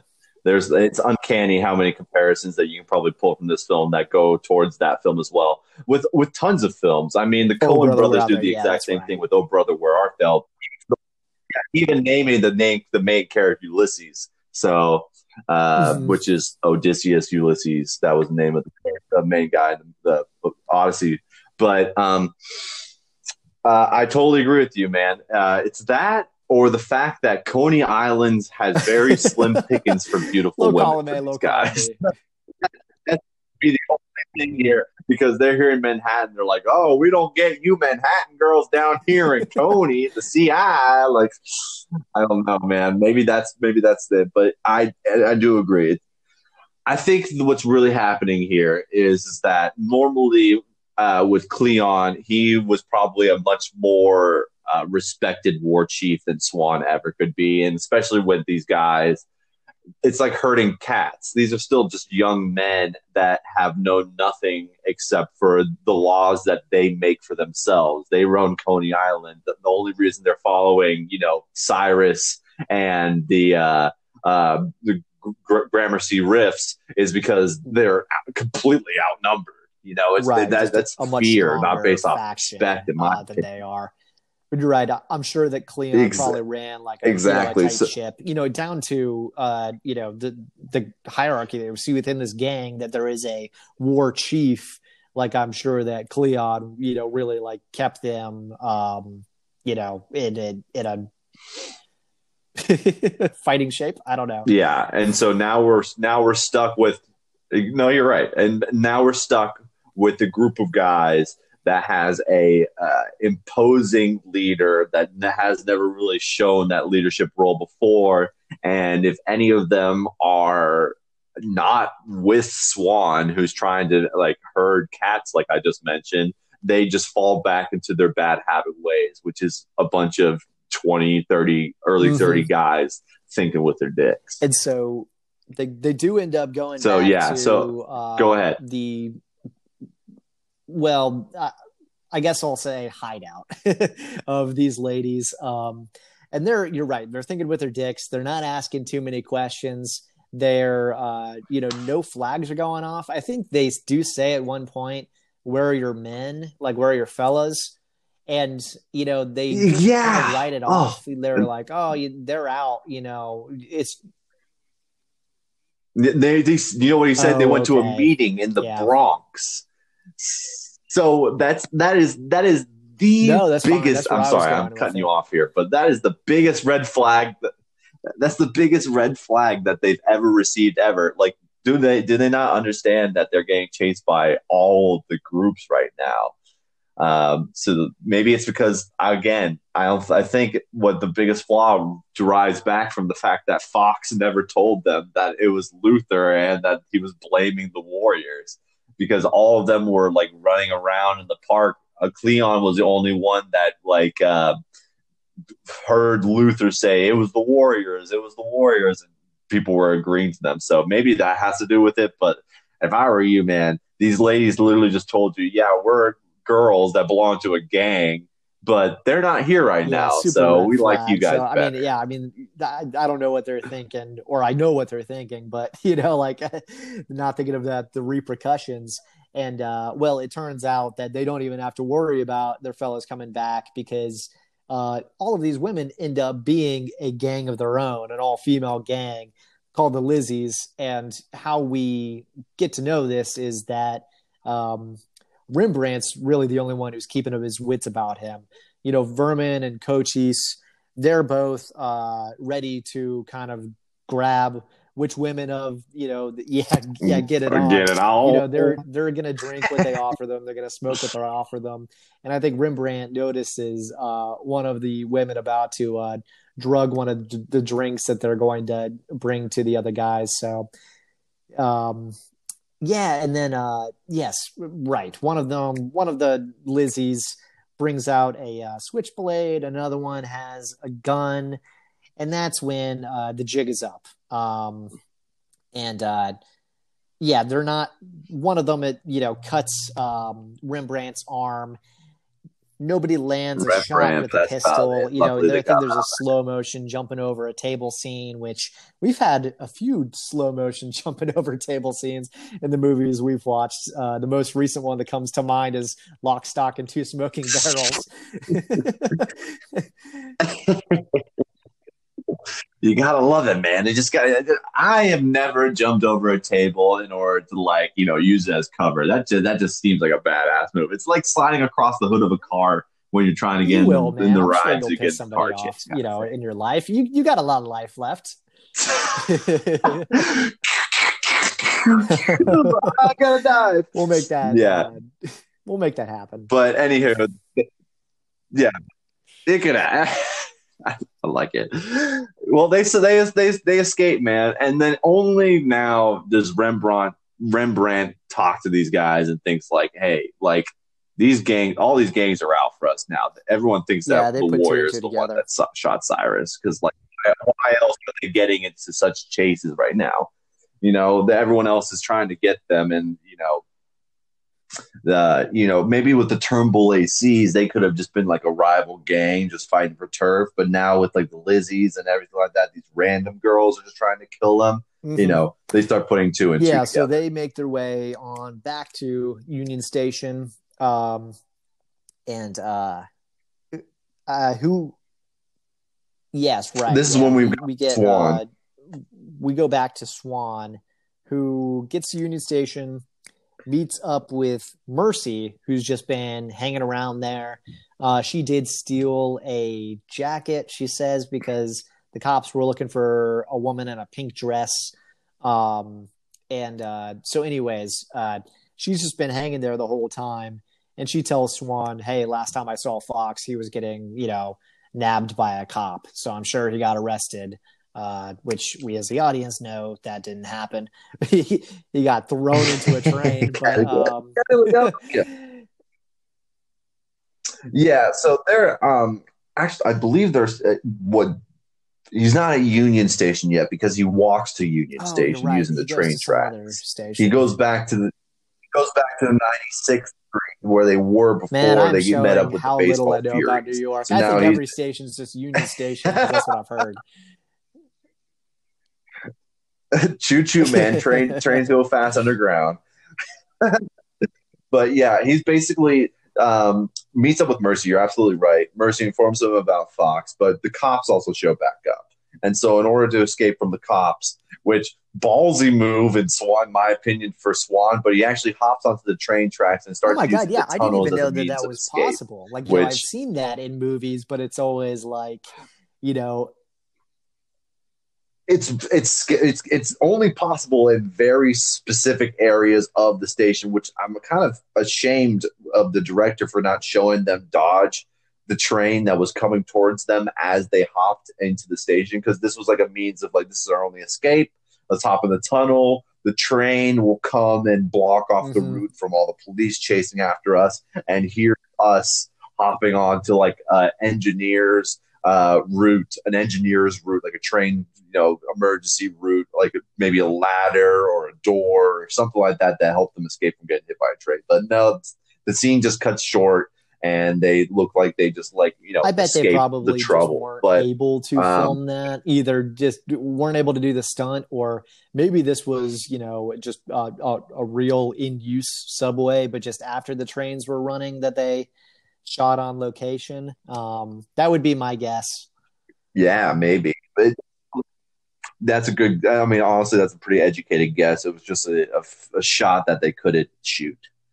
Um, but all during this time, Swan's by himself with Mercy now, and Mercy Yeah. definitely has a crush on him for some reason. Like, I get it. Maybe it's that like we're the adrenaline's pumping and we're just escape we're escaping uh, Johnny Law or whatever, but uh, she's just doing, I guess, what she knows best, which is kind of just. And Swan knows it the entire time. He even mentions like, wouldn't it be easier for you to just tie a mattress to your back?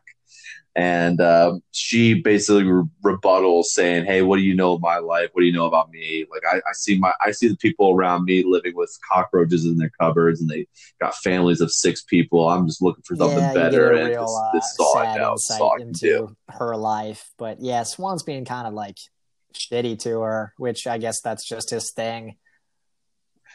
I don't blame. I don't blame him though. Here's this girl that all I know about you is the fact that you try to get a rival That's gang fair. to beat the shit out. of Swan comes from a fair point where it, this girl just needs to leave him alone, and she's like I said, I, this is this is this is the character, ladies. For anyone listening, I'm not saying this about all girls, but she's oh, don't worry. I'll edit it to uh, get rid of that note beforehand that you just said and clip out just that It's not- clip for Instagram. Ladies are a parasite, parasite, parasite. God damn it. But uh, yeah, so I guess at that point, Swan gets like a little bit of sympathy. There's a kiss moment, but Swan brushes that off immediately and is like, "I know you're what you're about. You know, why don't you just, you know, why don't you just beat it or whatever like that?" And so there's a small moment where Swan is by himself, and he's now at Union Sta- Square. He's now at the Union Square and um, which is crazy to think that he walked all the way from 96th and Broadway to Union Square. It's quite a hike, but um, uh, she he basically is walking, and here comes a Yes. the punks, On roller skates. which and I mean I get the coolness behind it. I mean he gets he's getting tailed by what seems like to be the leader of the punks, and he has one of those four by you know the four roller blade skates, the, the the actual shoes, not the inline skates. Yeah, I think that's most of So very hip for the 70s, time, too. but yeah, to be honest, unless yeah, I think I think you're right too. But um, it's just very strange that this punk leader is like, yeah, my thing with. And you know the Warriors got the vest and the riffs, man. They're the leaders. But what are, They what are the punks overalls. at? What do we got? Oh, I know. I got some overalls, and we'll make sure our leader's always wearing roller skates. yeah, they just kind of look like, I mean, grown up like toddler. I don't know. They they they're wearing the exact yeah. Seriously, top they went through the they they went to the fountain of not the opposite of the fountain of youth, the fountain of old people, and they came out as like twenty five year olds. Well, just imagine if like I mean guys. they wear the same thing that like uh, like Chucky wears in the like Child's Play and Chucky movies, which is like yeah like a, a long sleeve sort of like sweater thing and then overalls over it like it's it's literally based on a uh, a doll called like the my buddy doll or whatever that came out in the 70s so I mean, it just uh, it doesn't really look like a like a hard gang when it's just a guy on roller skates wearing overalls. But maybe they're uh maybe they like to lull the other gang right. into, you know a sense of uh you know look at these guys and then they just beat the shit out of them who knows? They look like they have fun. They look like they have a good time. So anyways um yeah uh, you're right. got, uh, yeah so swan. He's mm-hmm. he's being tailed by uh the punks uh mercy. She meets up with swan again after he after he ditched her and she says, "Hey, uh, you know, look over there. The uh, the punks, like, you know, they they've been following you this whole way." And he says, "Yeah, you know, like I I know they've been tailing me, but now they know that I know that they've been tailing me." Um, it was cool, yeah. which I thought was a very cool like, line, like more perceptive, thinking cool steps line. ahead.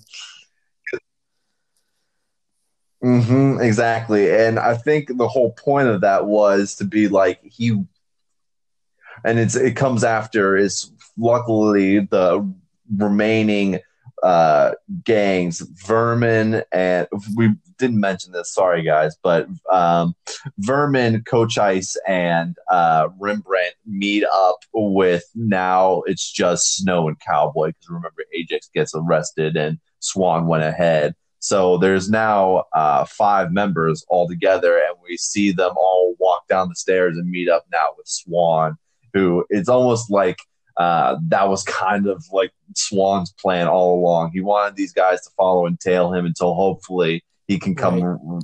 to the rest of the guys because you know there's no way he can take on a whole gang by himself. But uh, the next, yeah, exactly. He was looking for some backup, and it's a cool scene, but also a very uh, unique scene that comes next because he gives he gives like the eyeballs to the rest of the guys. that they need to go to the men's that's to the left of the screen, essentially. That off screen, there's a men's bathroom that he tells all the boys to go to. And shortly after, Swan and Mercy fall behind them. And uh, uh, basically, it's just a brawl, bathroom, men's bathroom brawl. But the way they go about doing is that they the punks enter the bathroom and the, no one's there based off of what they see until the camera points at the stalls. And luckily enough, there were six stalls there, so it was just like a uh, like we're hiding in the stalls. Yeah, Let's see if we can't huh? get the jump on them. yeah, exactly. It was it was very much like um I guess what the whole point was like narrowing the fight, you know, instead of having like because the punks were outnumbering the uh the warriors here. We're talking like mm-hmm. six fighters to like 12. So there's like two, two to everyone almost. And uh, I think, at least in my opinion, it's the fact that like you have to force a 1v1 fight with the guy if they're in the stall. So it's an opportunity for them mm-hmm. to like gain back the numbers or something like that. Very, very like thought out war plans here. Very thought out battle strategy, in my opinion, in terms of how what like their train of, or at least I guess this is Swan acting war yeah, chiefs, or, you know, maybe dueling. Cleon just uh, had given them some, you know, uh, run these plays before. Hey, here's a good pointers. Have you ever? We're gonna practice. Go in the stall, okay, guys. Three on three scrimmage. Basically, that's where we're at. But um, yeah, hooray for the Warriors once again. They defeat the Punks um, even as they were outnumbered. And uh, they make it onto the next train station from Union Square. And then now they're oh, heading out of the city mention, to Coney um, Island. Yeah, I mean the you know the punks oh, fight. Sorry, not what too much to talk about. You know, it's kind of a prolonged fight. It keeps on going on, but um, uh, one I guess uh, Mercy kind of shows that she can hang during that fight. Um, yeah, or you know, at least like you know, kind of proves herself. She, she yeah, she got like she pulled yeah. some hair. And she then, pulled some hair. Uh, and also, uh, Swan gets a switchblade from that fight. Uh yes. So right. yeah, that is that is important for later on. But uh uh yeah, this this is the part that Matt was mentioning earlier that he wanted to talk about because of the juxtaposing scenes because now we have warriors here missing few members, been running all night, most of them are badly beaten up. And uh, the train on its way out of Manhattan stops and these just two couples walk in there. And it honestly looks like they came from like a prom or a wedding or something like that. And they're obviously uh, having a good time probably a little intoxicated because they're they're just chatting up a storm. Don't even recognize the warriors are in there and they're just coming in sitting across from them. And uh, their lovey-dovey state to show now here are the two sides of new york essentially and I, a little funny tidbit is i love when they do these things where they have like um, the couples coming in, they're having such a good time and stuff like that. And they're, they're the whole point is to show that they're not, you know, a, being a parent of what's around them. But if you pay close enough attention to when they're closing closing up on their faces, they're talking over each other the entire time. Like the girls, like they're facing each other. The girl and the guys are like talking. They're having a good time, but both of them are talking at the exact same time. So it's just like blah blah blah blah blah blah blah. blah like the actors blah, were just blah, told blah, to say something. yeah, just like basically, just like okay, you guys here's a shot. You're gonna get in there. You're not gonna notice the Warriors until you look across and you see Mercy looking all dirty with her dirty feet and you know they're sweating and stuff like that. But just yeah. like pretend you're having a conversation. they're all just like I just really talk, like this talk, scene. Talk, I mean, there's not too much to talk about it, but you know, for for what this movie had been up to this point, we hadn't really seen any just I guess like normal people. So uh, you know, I wasn't even sure, like in this world, if, if, like there were supposed to be any normal people in New York, or if everybody was a part of a gang. Yeah, other than the ones that they, right, right, I totally agree with you. Other than the yeah, ones that true. they ran past, yeah. you know, during the chase scenes, they ran past a couple people during chase scenes, but nothing you can hardly even get a, a, face or a an image of them because all you're paying attention to is just the warriors running around. This is the first time that we actually see like this is what the uh, the rich right. status of New and York. Yes, yes, these right two couples that are dressed train. very nicely, like they just come from like prom or something. They, you know, they they don't really want to make eye contact with uh, Swan or Mercy, who's you know sitting across from them on the the subway, the train. Um, you know, they they basically just like are like averting their gaze, but uh, you know, Mercy's looking at them and, and smile. I think I like I just get in my head that maybe she's thinking like, you know, like, oh, like me and Swan could maybe like have this life or something like that. Because no, I think what it is is that she's she's um she's well, yeah, she, has she, she starts to, feeling uh, insecure, kind of like straighten up her hair. Um, and then Swan uh, grabs her arm and lowers it down, um, just being like, you know, I it's all unspoken, but you know, his his actions are basically like mm-hmm. you don't have anything to prove to them, sort of a thing. So I, I just thought it was like a, exactly know, kind of a fun scene because although we've had you know basically in this movie so far it's just been chases and fight scenes. Um, so this was uh, something different. Um, but uh, we do we do get finally to Coney Island. Uh, there's kind of a fun line here where I think it's Swan says, "We ran all night to get back to this" or something, because Coney Island, uh, what they're showing of it is is not very beautiful.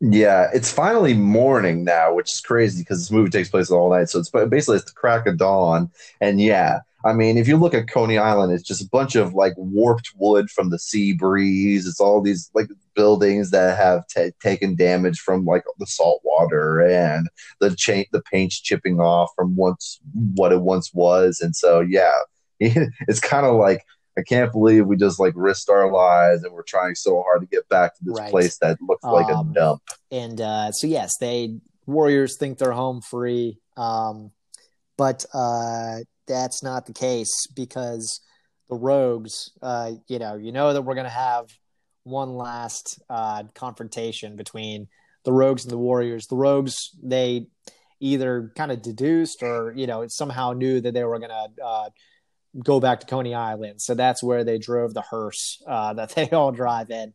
Um, and, uh, yeah, the, so the Warriors, I think, notice the hearse and duck under a pier. Um, and uh, anyways, mm-hmm. they this is kind of the first time that we see them improvise weapons, unless I'm mistaken.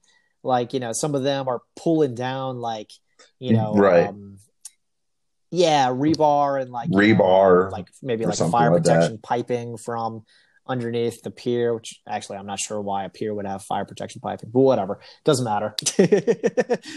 um, so, anyway, yeah. yes, they're like they're improvising weapons and uh, just getting what they can.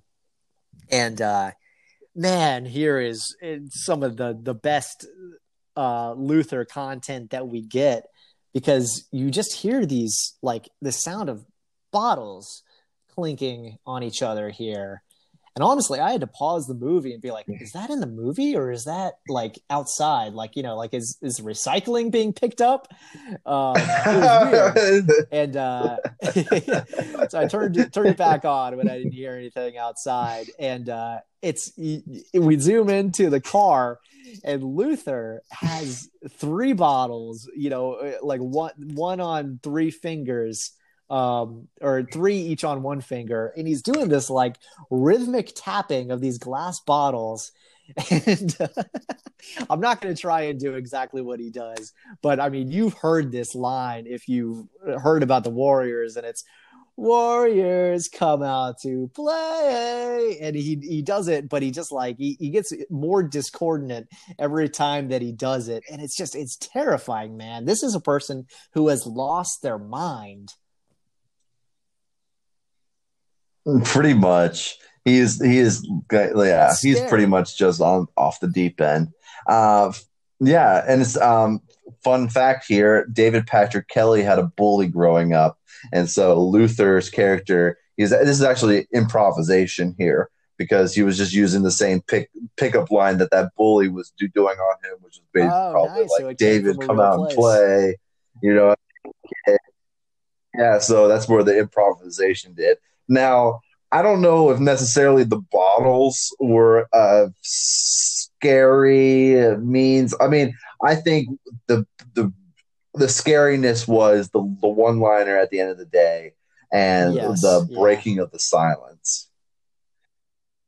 That's what really scared you know was the scary part. But Swan Swan wasn't phased even a little bit. Like he, does a, he does something funny here, which makes sense later on the film. But he drives them out into the beach, so basically wants to get them on. I guess you know their territory. You know, no matter what, it's their territory and the switchblade that he took off the punks, he flicks it open, so the, the blade's out, and then he like holsters uh-huh. it into one of his back belt loops of his pants. And when I thought about that when I first saw it, I was like, "Who holds a knife like that? No one." like, I was like, "Who yeah, exactly. Because like, what if that belt loop just like gets cut by the knife, and then, then yeah, pretty much the point of the switchblade is just to have it holstered until you actually need it. You know. yeah, exactly, and that's that's what happens here. So both gains game gangs come out to the uh, beach, and basically it's this it's this one on one, you know, mono a mono uh, grouping, but it's Swan who makes the first approach. Is you know why did you do it? You know why did you kill Cyrus? And Luther just has a very what a crazy person would say, just like why? Because I wanted to. Like how I wanted to do it. I wanted to kill him, and uh, now. And so Swan tries to keep the rest of the gang being a good war chief out of it. You know, let's let's fight one v one. He says no. Luther denies that, saying, you know, all of you are come to die unfortunately, Luther seems to be the only one with a gun in the entire Yeah. movie, other than the Two Lizzies that own a pistol. Even the Uh, cops don't have guns; they just have like billy clubs. Exactly. Night, yeah, they have Billy Club nightsticks. I'm Like, what? sure. What kind of New York are you guys running right now? But uh, this scene is a little, little '80s for me. It's a little hard ticket to Hawaii, in my opinion, with the, with the fris- with the frisbee. But um, Luther takes a shot at Swan, but Swan manages to dip dodge right at the last second, takes the um, back holstered switchblade that he had and throws it at Luther, who uh, he basically stabs him in the forearm and disarms him I see what you're So, saying with the uh, good to Hawaii thing. I mean, that was a little far fetched. Yeah, you see the comparison a little bit. Yeah. Uh, didn't know you can outdance a bullet there, uh, Swan, but good job with your switchblade throwing knife into Swan. So, arm. like, wouldn't one of them That's get shot? thought too. Like, did Rembrandt not get shot directly behind him? Thank Yeah. you. I thought that exact same thing. But um, hey, that happened, and all while this is happening, the riff actually finally come into here because um, earlier on.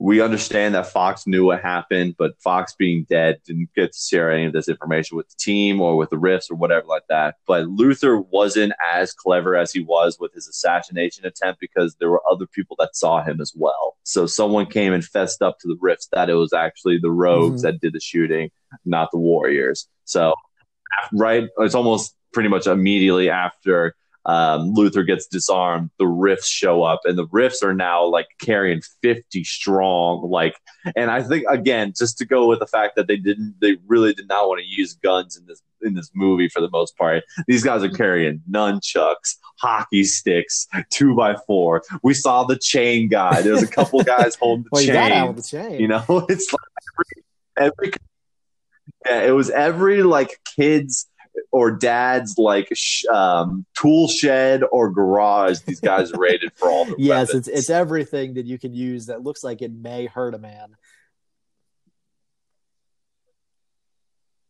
exactly, and um, it's basically it's the riffs kind of just like say, hey, we know it was Luther. You know, they basically they acknowledge their courage for surviving the night and their skill because they also apprehended the killers as they do it.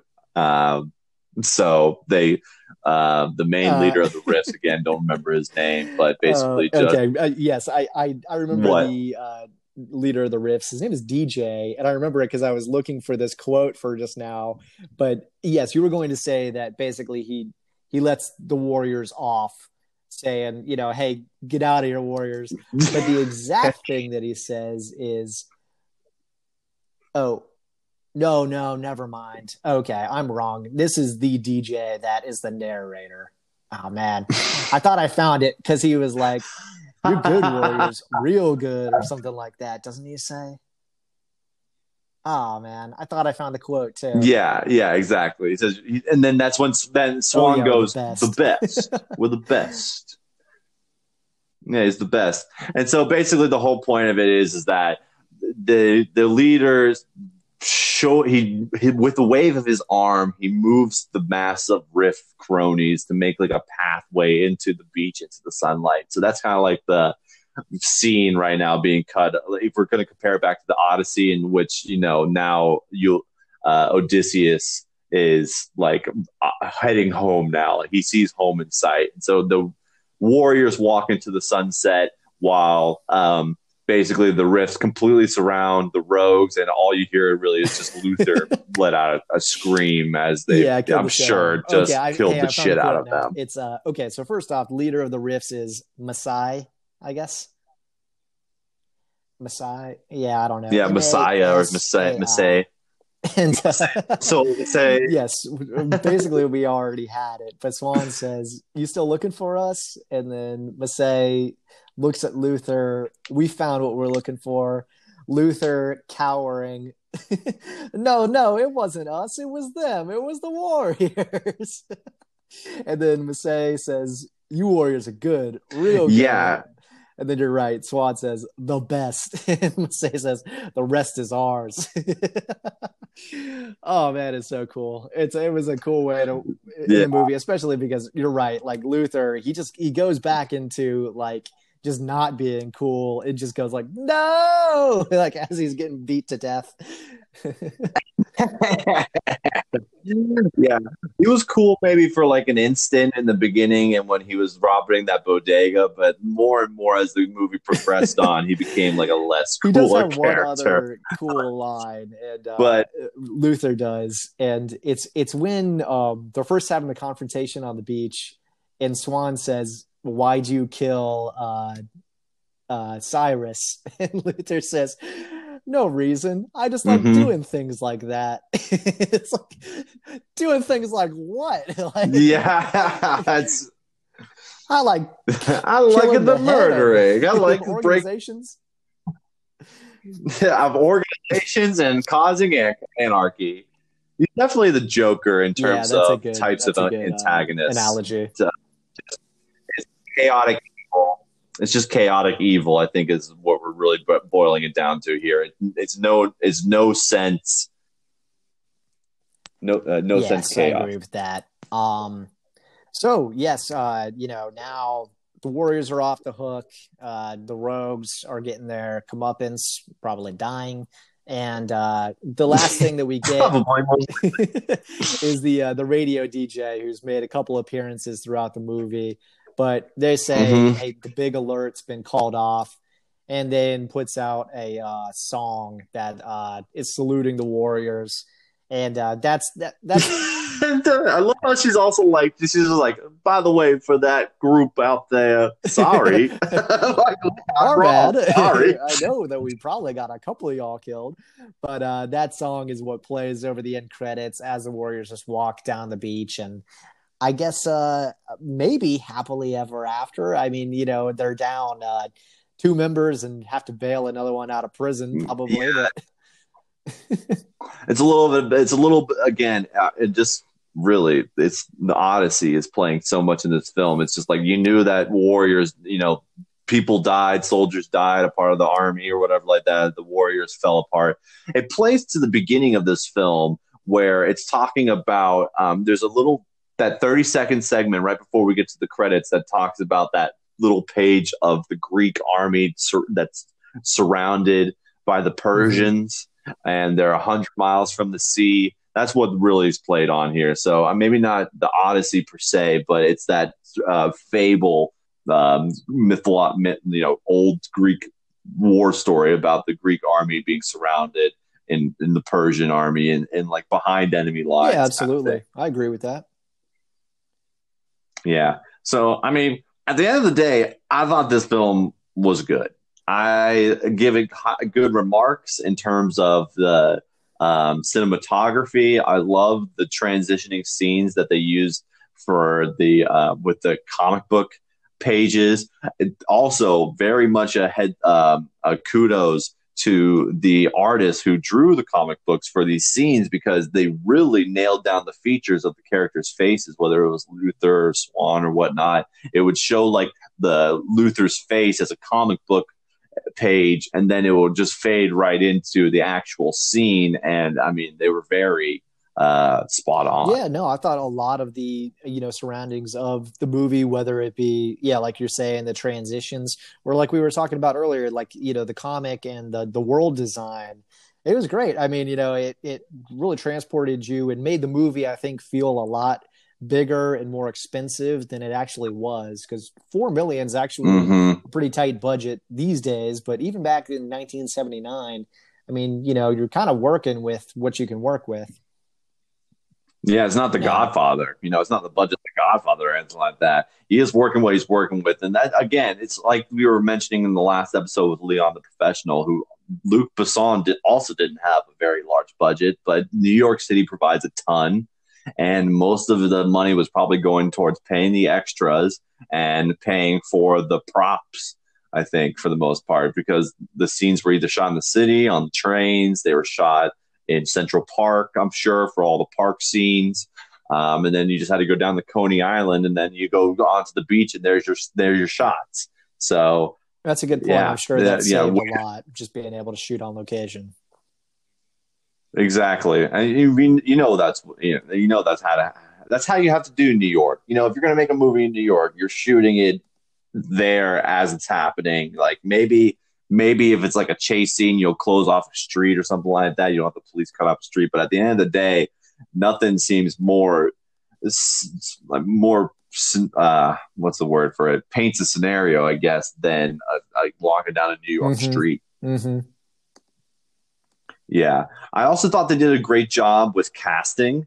Uh, there wasn't really a character that I didn't like. Like I didn't think he was doing bad acting job or anything like that. Um, so kudos for um, our director here, Walter Hill, to put together, from what I thought was a pretty decent cast. But um, for my critiques going into this film were the two that we mentioned: the fact that Fox never took a, a breath to explain to the rest of his crew what he saw, which was pinnacle information, and then also just Mercy's real uh, character development or lack of or what have you. I think Mercy would have done just a great job being that orphans leader's girlfriend that incited the anger with the orphans in order to get like the first fight between the gangs. I, I don't think there should have been any uh, of her joining the Warriors and like going back to Coney Island, but that that just seems dumb. In yeah. my opinion. And un- un- unwarranted maybe they just wanted you know a, a, female character in the movie for the rest of the movie or something. That's all that really comes to my mind or give swan a love interest. I'm right. sure. what was what was that arnold schwarzenegger movie that we just oh, recently oh, did? Um the running man exactly. Where did they, where did that girl yeah, that come into very much yeah. movie? And even worse for that movie is that they kiss at the end and it becomes like a love scene. You know, at least Swan was doing what he was doing, which was like identifying this girl for being like a tramp a bit and also just like not getting enthralled with her, you know, uh, you know, flirting, flirting antics. yes, you're right. Yeah, so. the Running Man that might be the most out of place that I've ever seen a uh, a love story try and get wedged into. Um. mm, I, we, we did the hard ticket to Hawaii, and there was a lot of nonsense in there. So uh, let's give. Don't let's get off. Dare besmirch lo- here. ticket to Hawaii. Everybody watch that. Watch that right now. hey, it's not only. Hey, it's not paradise all the time in Hawaii, guys. oh man, but uh, if you do want paradise all the think? time, we have a ton of back episodes. You, you like that? Was that a good segue? No, no, I, I like it. I like it. But after that segue, I do want to hear what you thought. Yeah. So, um, I I did like it. Uh, you know, obviously, it's with it being a cold classic. Sometimes you don't know what to go in and expect. You know, you you hear things, and sometimes people can hype it up more than you know it might actually deserve to be. I don't think that was the case with this movie. I think this movie was great. Um, you know, I really. Uh, you're, you're right. A lot of the actors uh, were great within their roles. Nobody took me out of the movie. Um, and uh, I thought it was a pretty cool, uh, I guess, world that we were in. You know, it, it's kind of you couldn't tell if it's like supposed to be yeah dystopian. dystopian or what year it's supposed to be or anything. Like they don't really identify any of that. You know, it doesn't feel like our New York, but it kind of does at the same time. So it's cool. It's just like a uh, maybe like a you know parallel kind of universe or something like that. But um, very I was into it. You know, like so. I, you know, if I don't think that the movie was ever in talks for getting a sequel, and I'm glad that they didn't try to also because I think this was a nice self-contained story. Right. Um, I'm checking something right here because there was, uh, I, I forget. Uh, I feel like there was oh, talk was of a sequel. Okay. I'm just taking a second. yeah, it was. Uh, yes, it was.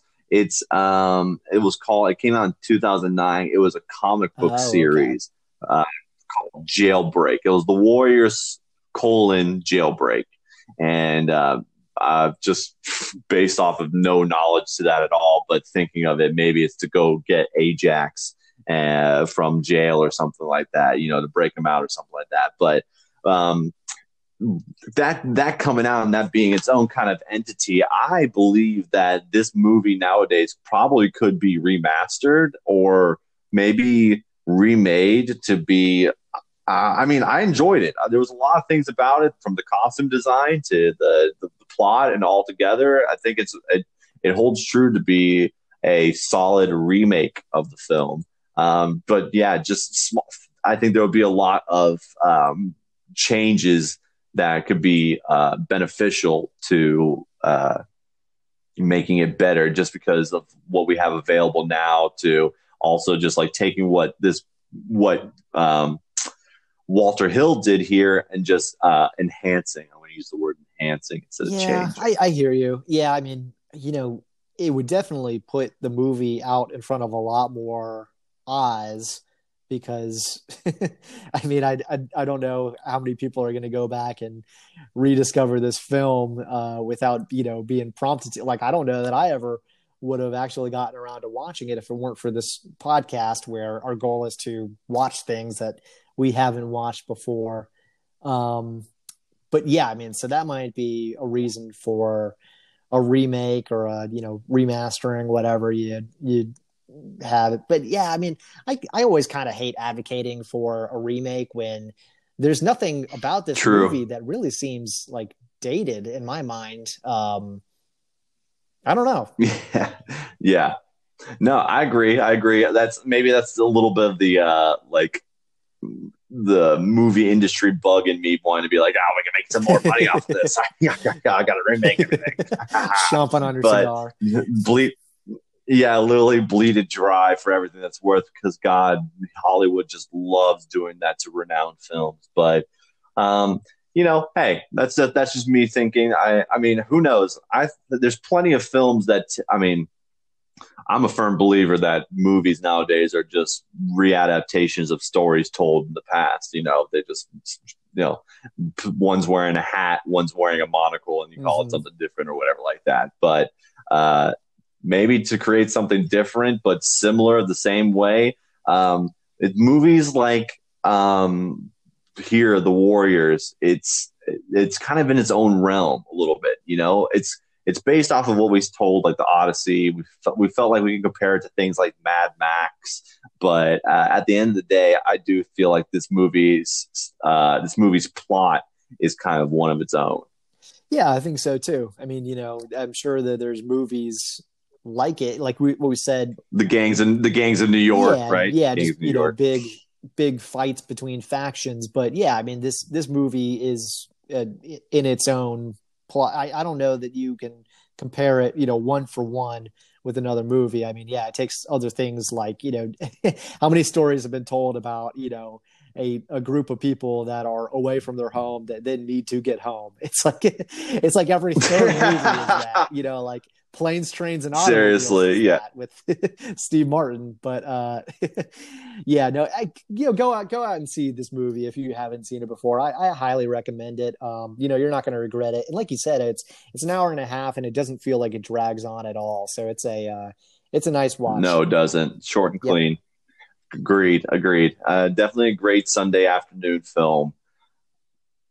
Uh, that being said, you know, if any of you guys enjoyed the comments we made or enjoyed uh, tuning in here, maybe it's your first time or whatnot, feel free to uh, uh, give us a shout on our Instagram or Twitter page. We're more than happy to hear from you guys. Uh, what what what are our tags again? What are what are you yeah, our page name again? So Instagram is at that movie was, and on Twitter we are at underscore that movie was.